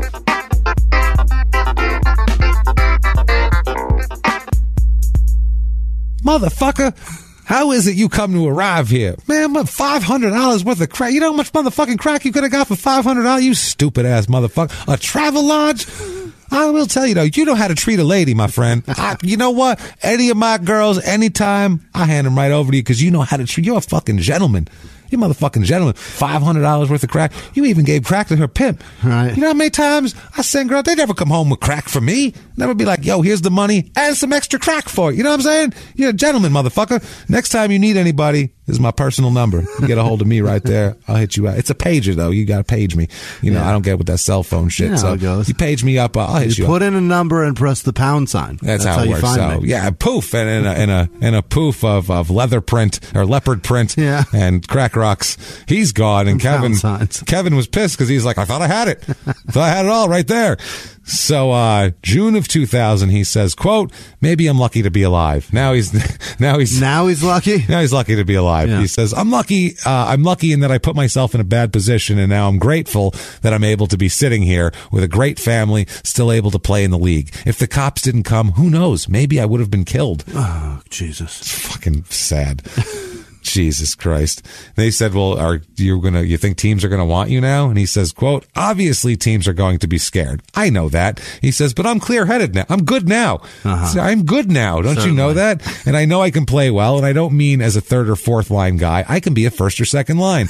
I don't have that desire to drink, that relentlessness in me. I'll be able to go somewhere and truly be able to give it my best shot. I know wherever it is, it's not going to be a good contract, but I don't really care about that. I'll take an invitation somewhere, no contract, go in and earn it. I just want to earn my way back. I just don't want it to end here like this. Respect. Respect. He's a- got mine right now. That's that's respect. Uh, admitting his faults and and saying, No. "Look, just give me the not I mean, really apart admitting from his the, fault. apart from yeah, the crack." apart from the crack, and the, apart from everything he did wrong, admitting that he did something wrong, just not the correct things. and then going Still. and saying, "I'll earn my way back." That's fine. That I do respect in the league. I don't want a big contract. I will earn my way back in the league. So July seventh, 2000, Philadelphia takes a chance on. Yeah. The Flyers, they signed a one year deal, 600 grand, base level, just, Yeah. you know, veteran kind of thing. Only plays in 23 games with Philly, though, uh, there. It doesn't quite work out. In December of 2000, he strikes a deal with the prosecutors to enter a year-long drug treatment program and uh, 450 $2,551 he had with, with him the night of the arrest. Donate that to the party fund of the police force or something. Uh, Send that over to the Democratic National Convention. yeah, send that over there. Uh, this program requires him to meet with a judge every two weeks and take twice le- weekly drug tests. So that's brutal. this is a, a lot. A full year of that full shit. year of that. You'd Oh, be exhausted. By that, you'd need crack when Yeah. you're done with that. After the plea, he says, It's all good now. He says, This time I'm going to meetings. It's pretty comfortable. It's helped. I'm starting to realize that I have to, how it's how I have to feel about myself, not how other people feel about me, blah, blah, blah. July, uh, January 21st or 14th, 2001, he's traded from, uh, Philly to Pittsburgh Back home. back home, back to Lemieux wants him. Yeah, Uh, they that's what they all want to do. They think it's it's you know it's a good deal here, but he only plays 32 games for the Penguins, scores one goal and four assists. So it's kind of over for him here. Uh, uh, you know, he uh, tested clean throughout his year in the program. He yeah. finished that up. Uh, uh, they said that his wife and three children didn't make the trip for his graduation from this year long program, uh, but he credits his family with his success in it. He said, "I've been very lucky because I had a lot of support, and some people don't have that. I feel a, a sense of relief. It's nice to get out of this program and go on with my life." Sure he'll be fine now. Uh-huh. Uh, at 2001, he uh, enters the NHL substance abuse program yeah. again. So yeah, uh, that's going to happen here. Finally, uh, January 10th, 2002, he goes home to consider retirement. He's unhappy with his playing time. He wants counseling for personal problems, and he ends up uh, on January 30th deciding to retire of 2002. So he retires though. In his career, he plays in 522 games. He has 260 goals and 295 assists. So 555 points in 522 games. It's amazing. Nothing to be ashamed of yeah. right there. That's a great career. Except for the crack. Except for that crack. He averaged 45 goals and 98 points in his four seasons uh, right before the accident. Yeah. The the big, not the accident, but the injury here. So uh, he averaged just nine goals after that. So not terrific. Uh, he retires. Uh, he's got a nice house. It's a house that overlooks the ocean, and uh, uh it's not bad. Yeah. He's in his home area here. Uh, he's trying to settle into the routine. Uh, he says that he's focused on his kids. He wants to be a good father. He says, I stayed sober because I had to, so I was miserable. This is what later on he'll explain about this time in his life. Yeah. Uh, I didn't drink. I didn't do drugs because I couldn't. There, but there was no happiness, no solution in my life where I could live without drugs. Even though I wasn't using it, it was still controlling my life. Yeah. That's all he wanted. Uh, he says that his wife held the family together and made sure the kids had some sense of a normal household because he was not there all the all the way in his mind. Uh, he about a year after he retires, he hurts his neck while weightlifting. An injury is bad for this guy. And a weightlifting one is that's, yeah, that's pretty much the end of things. It's bad. He a friend gives him some Percocet to deal with the pain. Shit. Not great. No. So now he's getting drugs from a source too. That's right. not a yeah. It's not good. Uh, so he says that his real problem with w- was with stimulants though. So he was okay. Uh, but he took the Percocet and quickly grew into a serious dependence on opioids uh-huh. because. Uh-huh that's what happens. And especially if you're a drug addict to begin with, and then you get pills, you're going to want more pills. So he said that uh, uh, it was a physical pull greater than he's ever felt before. Mm-hmm. He said, said, he felt like he needed pills to survive at this point. Uh, he took opioids in any form he could get them. He went doctor shopping, went doctor to doctor, lying about his injuries. And being a hockey player, mm-hmm. these doctors would be sympathetic at oh, first. Very say, oh, I have this pile yeah. of injuries. My mm-hmm. face has been reconstructed. Look at my x-rays. Hip flexor, tibia, yeah. fibia. I'm broken shit. I got all sorts of stuff. I'm in a lot of pain. So you could get a lot of different doctors to write you a prescription one time. Yeah. So uh, uh, they uh, he did, and then he would stick with that doctor for a while till he would they would stop giving him prescriptions. He'd go to other places. Finally, he'd, he'd go to street dealers because that's what you do. Right. Once doctors stop prescribing you shit, those guys always keep it up. Where do you go? Right. Yeah. Uh, he says during this period, he needed about 500 bucks a day in drugs to survive. Holy shit. To survive, he yeah. said. $500 a day. Just keep from getting sick. He said he spent millions using drugs. Oh, I'm sure. Uh, he said after he pawned everything of value that he had, including both his Stanley Cup rings. Yeah. Sold his rings, of man. Uh, he said, quote, if it wasn't nailed down, I was going to sell it. Mm-hmm. Uh, wow. Sold both his rings for drug I believe it. Fuck, man. Uh, we've had that so often on yeah. the show. He said, when you're in the middle of an addiction, it's hard. You need drugs. You don't, uh, you don't need them to get high. You need them just to live. People don't realize that. You need them just to get through the day because if you don't, you're sick. That's a bad feeling. So 2004, Suzanne's had enough and they separate because I mean, Jesus Christ, this is crazy. There's only uh, so far you can go. yeah, that. you can't. Uh, 2006, he finds the uh, Penguins hire him uh-huh. as an East Coast scout. So they don't know about his issues right now. Uh, so he's gonna be scouting, all right. He's gonna be scouting a lot of yeah. crack spots or pill spots. Yeah. Uh, he said that he wanted people to. Uh, he liked going back to Pittsburgh. That's where people had positive remembrances of him, where he was a great player and all that sort of shit. Uh, he said that he wanted to try to put his addiction aside for the team, but he couldn't. Mm-hmm. Uh, he tried. He said his kids were getting really good at sports, as we'll talk to. He says that he kept a distance. He says, "quote uh, This is his sister. I'm sorry." He says, "quote It was hard for the kids because they weren't sure when Kevin was going to show up. My heart broke for them. He was a mess. Sometimes he would forget to pick them up from school or a practice because he was doing drugs. Right. Other times he'd show up high at their hockey games, Wow. all wasted. Uh, he was asked to leave the arena more than once. Don't be that dad. And they don't want to ask the, the, the professional hockey guy to leave. No. I mean, that's the last guy they want to We ask to need that guy here. We need pointers. We need tips. He's the guy. Yeah, he's got to really be a dick. Uh, he said, being a good dad was no work for me when I was sober. I love being a good dad. But when you're in this addiction, you look back and I was a bad father, a bad husband, a bad son, a bad brother. All of those things, this thing takes from you. So, uh, uh, during this time, uh, when he was when he would stay sober for a week at a time, the Penguins were impressed by him. He's got got a, got a good eye for talent. He's a hockey guy. Yeah. I mean, he, knows hockey. Uh, so that he, they said he, that he saw things in prospects that other people didn't see. He saw certain things. Uh, they said that he was a, you know, a, a he was promising basically. Uh, but when he was kind of off a little bit, he was way off and they were like, what's wrong with him? Yeah. You know, Brain Uh, damage. yeah. Well, that, that he could put it on that. He said, I've had a lot of highs and a lot of lows. Mentally, I've had a tough time dealing with the highs and lows. I put so much pressure on myself. You beat yourself up, uh, beat yourself up. It takes its toll. I would say uh, he is employed though with the Penguins from 2005 through 2012. Wow. as a scout here. Seven years of that shit. Uh, yeah, he says he just took tons of opioids all through this shit here. That's what he was doing to survive. Traveling from Travelodge to Travelodge. Uh, March 18th, 2010, he's invited to the GM's office in Pittsburgh, and uh, uh, he wasn't sure why the GM wanted to see him, but as soon as he walked in the door, he realized because there was also the uh, uh, Dan Cronin and Dr. Brian Shaw, who are from the NHL and NHLPA substance abuse program. And we need to talk. He knows that, And yeah. we've, we've seen each other before. yeah. He walked in and he said he laughed and he said, "Oh my God, you guys, what are you guys doing here?" And they said, "Kevin, you know why we're here." yeah, uh, we hear we hear the pill bottles in your pants. I could hear you dummy. rattling as you come in here. You're either really into Tic Tacs. Let's smell your breath. You smell like oranges right now. If not, you're fucking. You're on. you got problems. so.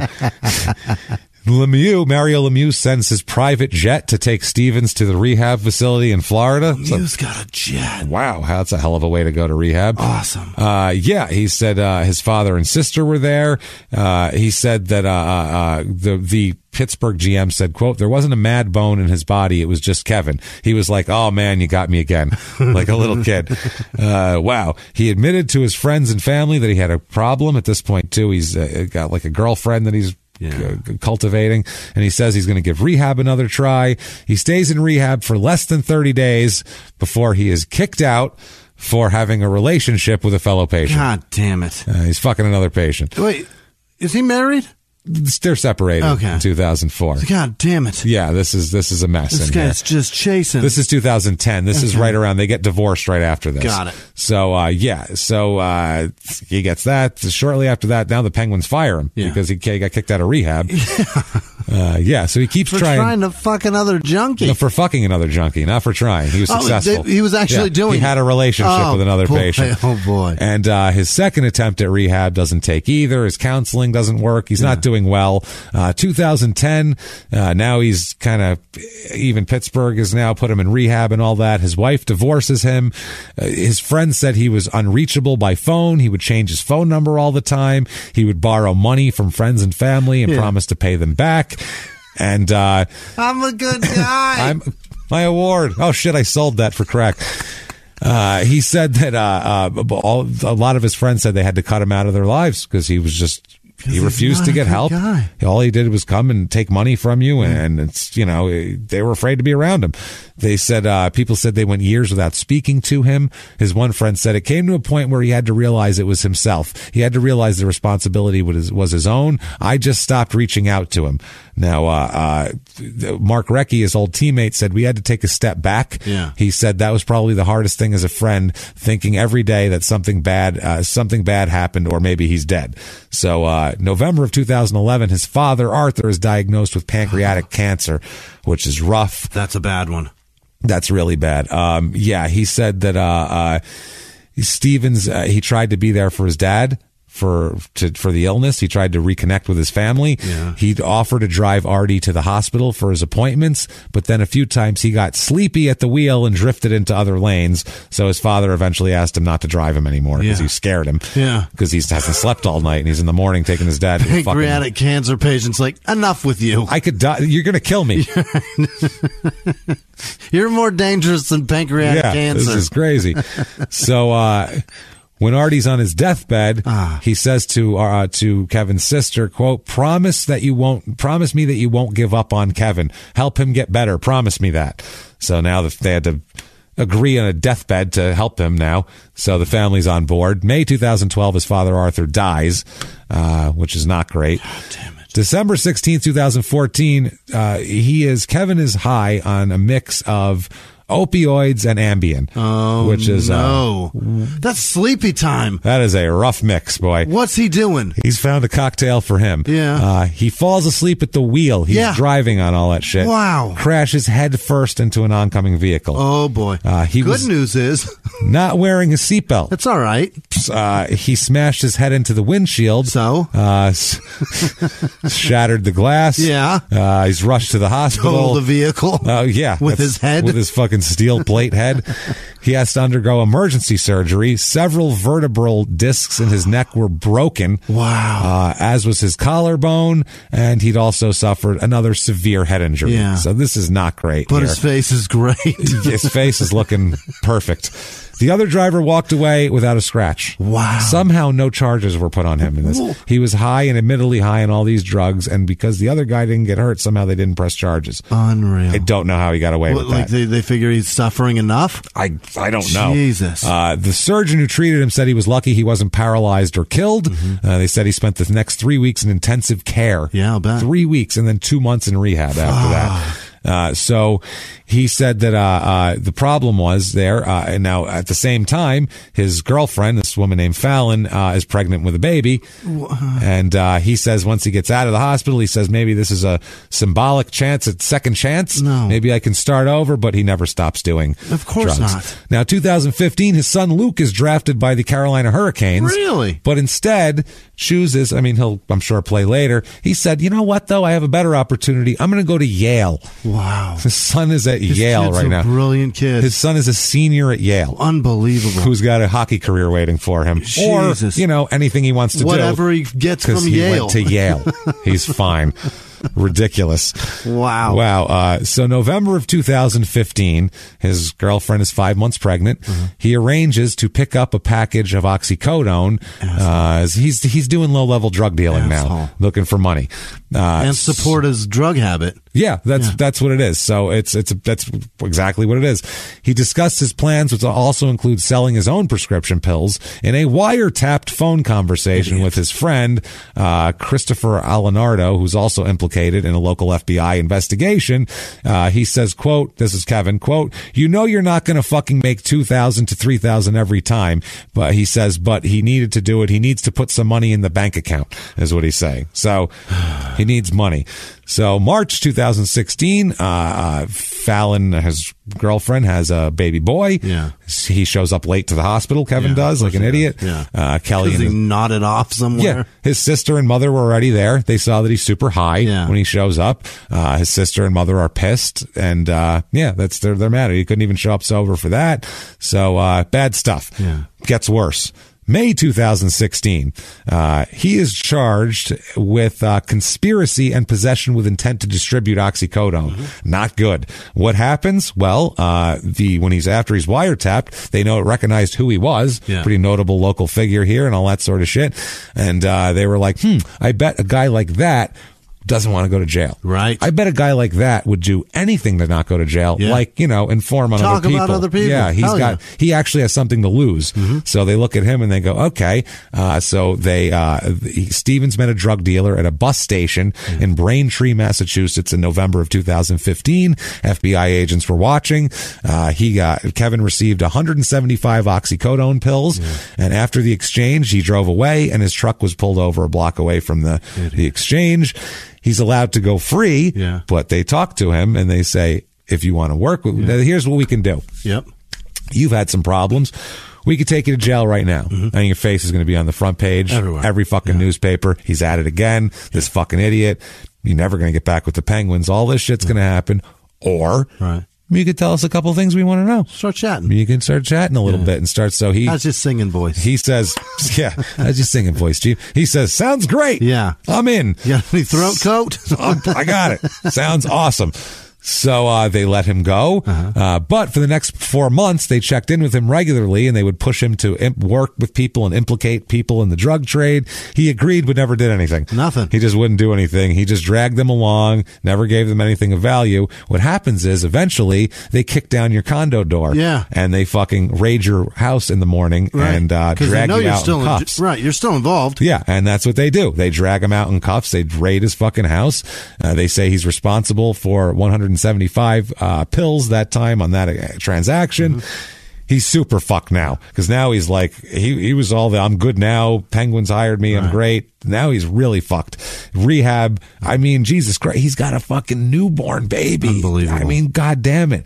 I mean, fuck. I know the head injury. I feel bad for him because of the head injury, and then you got Fallon, and you got this baby, and other kids. I feel bad for all these people, Jimmie. Yeah. I really do, but not nearly as bad Oh, sweet Jesus! as I feel for what a throwaway white guy name. Kevin Stevens, Yeah. an analytical chemist in New York. He could Oh. make drugs for He him. Uh, Kevin Stevens, an Australian rugby league footballer from the 70s and 80s. Yeah. Uh, Kevin Stevens, a former Australian rules football player who played with Footscray in the Victorian Football League. I don't know. Uh, Kevin Stevens of Team Karate or Team USA Karate. he is uh he's got all sorts of titles he's a six-time junior national team member all sorts of shit. Uh uh I don't know. Who cares? He won a gold medal in 2018 for his karate. There are so many Kevin Stevens. So many. And finally, this is the worst one of all. Kevin Stevens Jr., Oh my God! a football player. He's an Oh, athlete Jesus. from Kean University. He went to Sterling High in New Jersey. He's a black dude. He's definitely not related to this No. Kevin Stevens, but uh, he's going to get a few like, yeah, no, that's not me. Poor guy. So uh, 2016.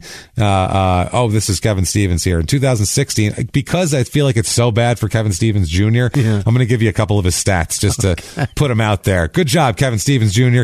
2016, he appeared in, uh, appeared in six games as his first year as a first year player. Recorded a total of eight tackles and an interception and a fumble recovery. He had four tackles against Christopher Newport University on September 4th. His career aspirations: he'd like to be an entrepreneur, and uh, his favorite TV show is Game of Thrones. Also, he's an early bird. You hate him. So there's that. this stupid fucking TV show. this dumb shit TV show.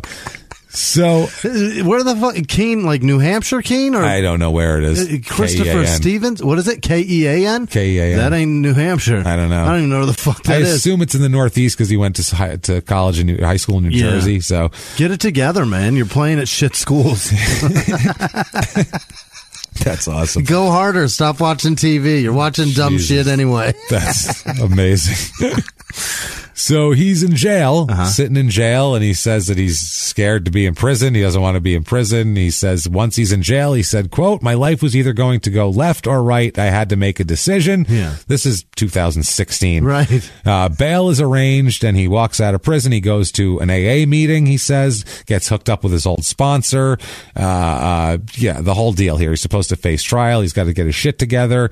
Uh, he's one of his old uh, friend of his is Ron Hayes. He's a guy he met in AA and he said he, the guy knew nothing about hockey, but they connected for a while. They even lived together. They were roommates for a while. Uh, he said that, uh, Hayes had been sober though and Stevens had not be. So Stevens told him that he needed help and, uh, uh, they said that the guy said he would try to help him and they would go uh, they would go to a 7 a.m aa meeting every Yeah. morning yikes and afterwards they'd go to hayes's house and hang out and uh, you know talk about family and all that sort of shit and try not to talk about how great drugs would be right now so uh Are they allowed to drink coffee in those? Probably not, huh? aa yeah Oh, AA, not NA, right? yeah, no. A, a, any form of uh, addiction counseling, Yeah. whatever you're in there for, they tell you, you know, whatever. If you're in AA, they'll be like, yeah, do this. But if you smoke, smoke two packs a day because you need to. You're gonna Yeah, need supplement. to. You're gonna need to do something. Literally, like you're yeah, that's you smoke, you drink coffee. Right. Don't don't try multiple things at once. Quit this, then quit that. You can't do everything at once because you'll snap, and then just go on a binge of everything. Right. Fuck it. Uh, so. Uh, uh, yeah, he stayed sober for the year before his trial. In May of 2017, he goes to court. His friends and family submit dozens of letters asking the court to give him a chance, another chance. The told the story told of a different guy. Then you know he's not a drug dealer. You know he's a guy with a big laugh. He's a leader on the hockey on the on the in the on the ice. Uh, you know they talk about how his head trauma and his injury caused his addiction. It's not his fault, and uh, you know all this type of shit. Uh, uh, uh, Mario Lemieux said, quote, Kevin has acknowledged that he's made mistakes, but his many loyal friends in hockey know that he's a good person who wants to make amends. So he's got Mario Lemieux writing fucking letters for him, which isn't good.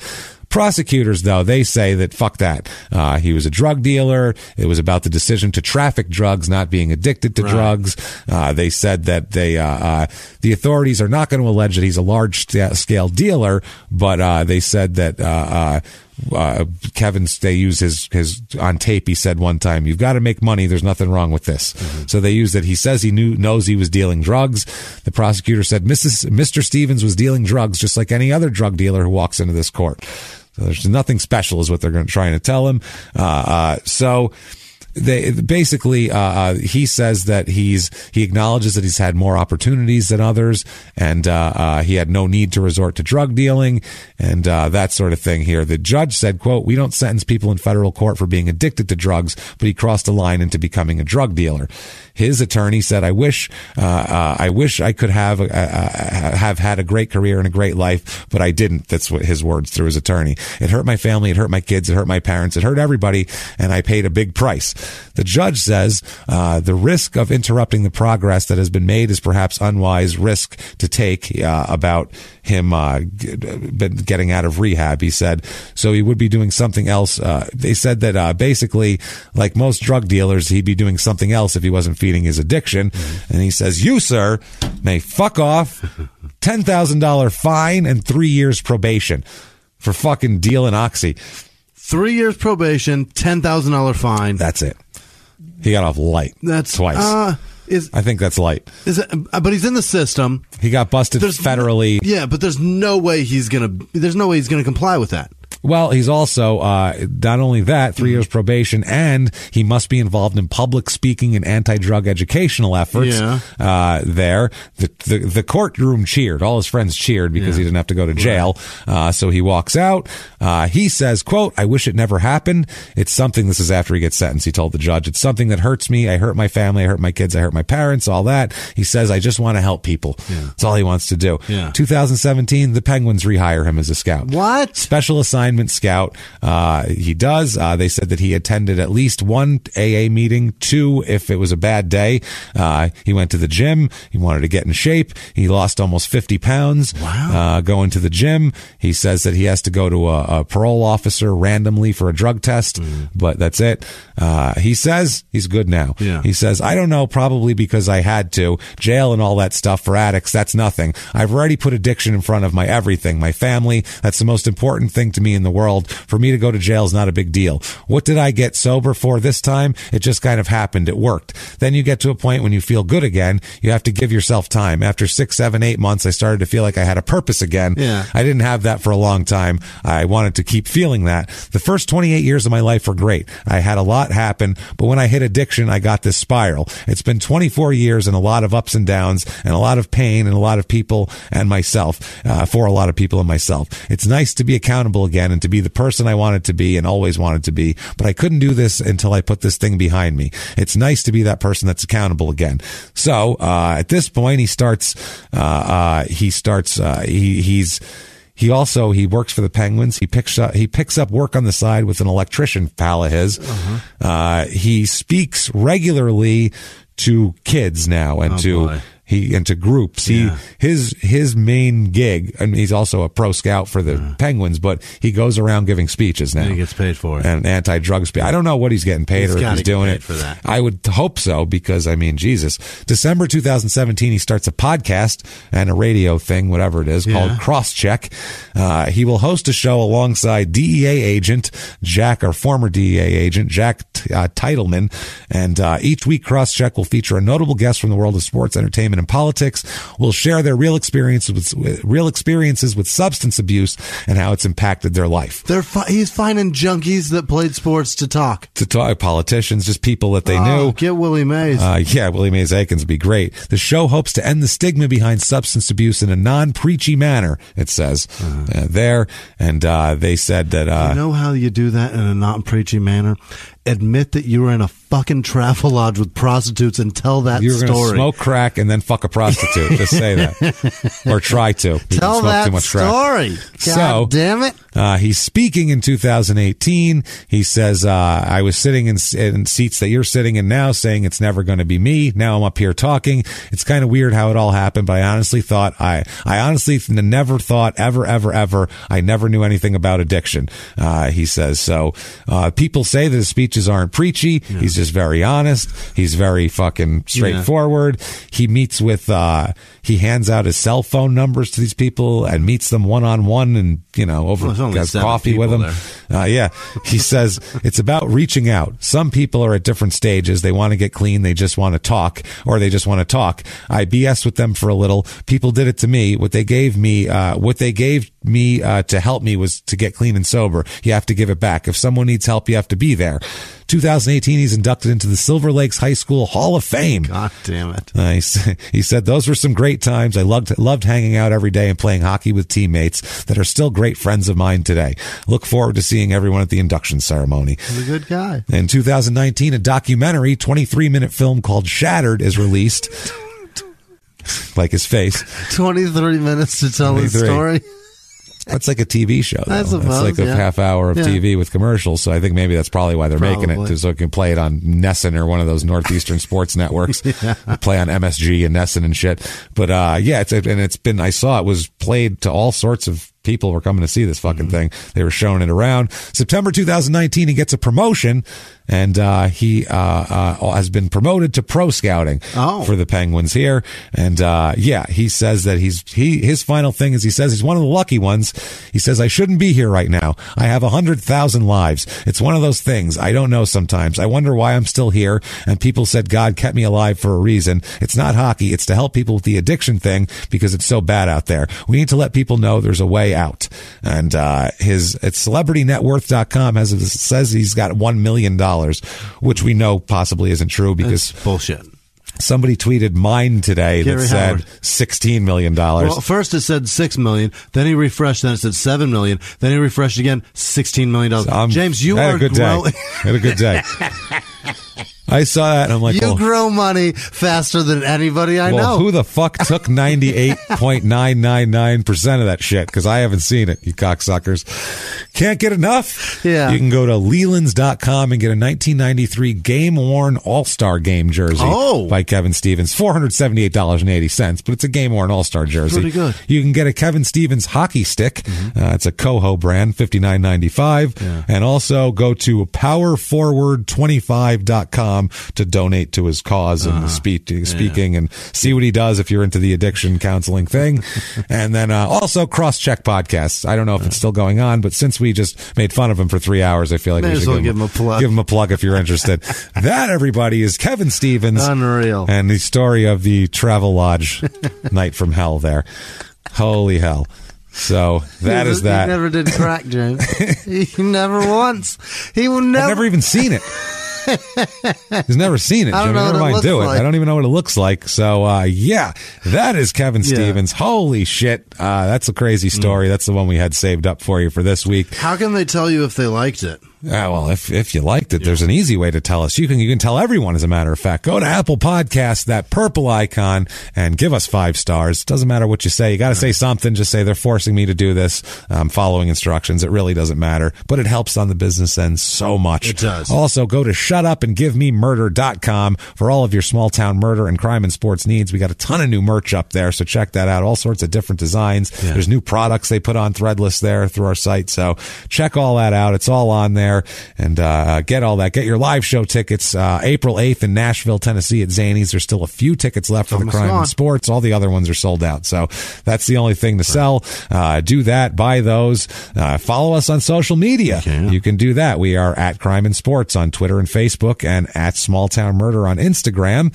You can do that if you want to be a hero of ours, a goddamn heroic human being, one of our producers who we're about to gush about. We're going to really say how much we love these people. If you want to be one of these people, very easy to do that. Just go to patreon.com slash crime in sports or head over to PayPal and use our email address, which is crime in sports at gmail.com. Uh, any of those will work. And uh, Jimmie, I think it's time to tell me about the people who have done just that. Hit me with those names right now. This week's executive producers are Carol Feely, who don't she, she so fucking sweet of her. She donated and then and then went over to Patreon and jumped in there also. Wow, thank you. You're a sweetheart. Thank you, Carol. Uh, Mikey Giovanni Garcia, uh, Winalia, uh, no, Wilnalia uh, Merced.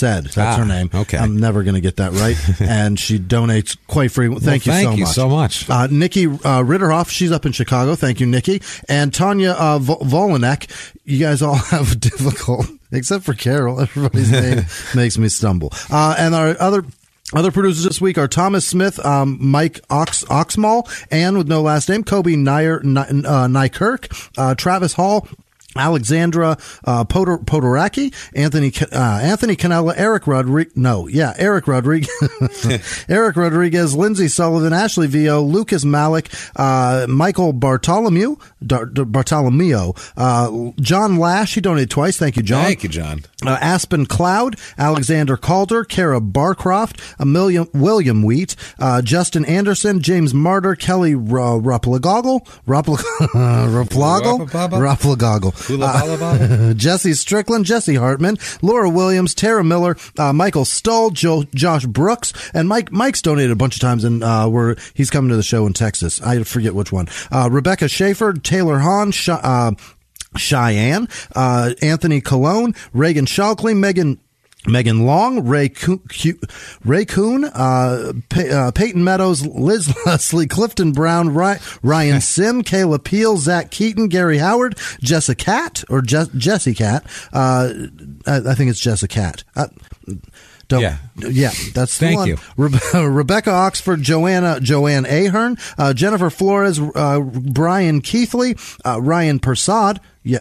Persad, Jake, Jake, no, Blake Jacobs, Jake Blakebs or Blake Jacobs. It's One the same. Uh, Jessica Schaefer, I said that, I think. Uh, Heather White, Benjamin Lane, Mark Foster, Naima Shea, Allison Abernathy, uh, Charlene Culvert, uh, Jude Kendall, Angela Pena, Evie Hansen, Cameron, Cameron Mitchell, James Hawkins, uh, y- yes, Taylor Nicole, Justin Cameron Mitchell? Yep. Like the actor? I think so. That's amazing. Is there a Cameron Mitchell actor? yeah, he was he's like the B movie king, and he's, he's it's never mind. It's It's, hilarious. it's not him. no, I'm Uh, sure, well, he's dead, so it's definitely well, not then, him, yeah, for sure not him. But that's great though that they share a name. Justin Miller, uh, I said that. Elizabeth Dibble, Nat uh, Hulsling, Hul Hulsing, uh, Taylor Taylor. We've had an, a deluge of Nicoles and Taylors. Had a Taylor, lot of those. Taylor Codwaller, Codwallader, uh, Mark Gooding, Jocelyn Cooksey, Jordan Bennett. Thank you, Jordan. Hey, Teague thank you, James, K Deek. Yes, no Peak. Is that a P? K Peak, I think. Uh, Ramon Saucedo, uh, Su- Susan Keller, Robin Anderson, Carl Bittner, uh, Kara Joseph, David Carias, Chloe Carlson, Martha with no last name, Jim Crow, not that one, Jacqueline, Jacqueline Donaldson, OV Films, Jesus Christ. Uh, Chris Deo- Deolini, I think. Uh, I think so. Emily Wilkins, Aaron with no last name, A- Adam Smart, J- uh, Sarah Nicole, Kai Sakura or K- Key, uh, Mary Faust or Foos. I think it's Faust. I think that was right. Yeah. Uh, Madison Cor- Courtier, uh, Nick G, Ro- Roosh, Roosh, Rush Rosenberger. I think uh, Roosh Rosen. Militia? No, Melita. Melita. I'm so sorry. Militia. De Moro, uh, Bonnie Milne, uh, Sharon Hill, Adam Shawick, Shawisk, uh, Max Math- Mathias, the the Galagos family, Sam Lang, Rebecca Kaiser Rice, uh, Charlotte Ga- Galway, Kyrie Campbell, Jacob Scr- uh, Scrabba, Alicia, Alyssa Camacho, Allison Heimer, Brittany Mead, Richard Radcliffe, Kaylin Peaston, uh, Dakota Clever, uh, or Cleaver, uh, Lana Nik- Nikitin, Nikitin, Nikitin, yep, Derek one. Romer, Molly Miles, Lauren Vargas, Mike DeGrief, uh, th- the three Geo, no, the th- what is that? Damn it, the three Geo, the th- the third arch- archangel. Is that what I wrote? the 360 I can't help you with Archangel. Ian Bourne, Jacqueline M, uh, Ashley Scarlett, Drew Badger, Reed Whaley, uh, Jordan Lee or Leah, uh, Jeanette Brown, uh, Jessica Huber, and all of our Patreon supporters. You guys make this show uh, possible and make our lives worth living. Thank you. Thank you, everybody, so much. Honestly, from the bottom of our hearts, you, you keep this show going, you make it work, and you make us only care what you think. So it's great. Uh, we can keep doing the show you like and not what sponsors or networks or advertisers or anybody else likes. So thank you for doing that. And what if people wanted to thank you for something or drive your face hard into the ice? How might they me. do that? At Whisman Sucks, W H I S M A N Sucks on Twitter, Instagram, and Snapchat. I appreciate everything you guys do. It, it, it really, from the bottom of my heart, thank you guys for being a part of this and uh, giving your words and uh, advice that um, I ignore. What about you? You can find me at Jimmy P is funny, or you can just copy and paste my first and last name from the show description to make it a lot easier on yourself. Yeah. Either way, check that out. Do that. Find us. Say hello. We'll say hello back if we see it. So there's that. And uh, I don't know what else to say. I think that's about it. It is time. And uh, live from the Crime in Sports Studios, we will see you next week. Ah.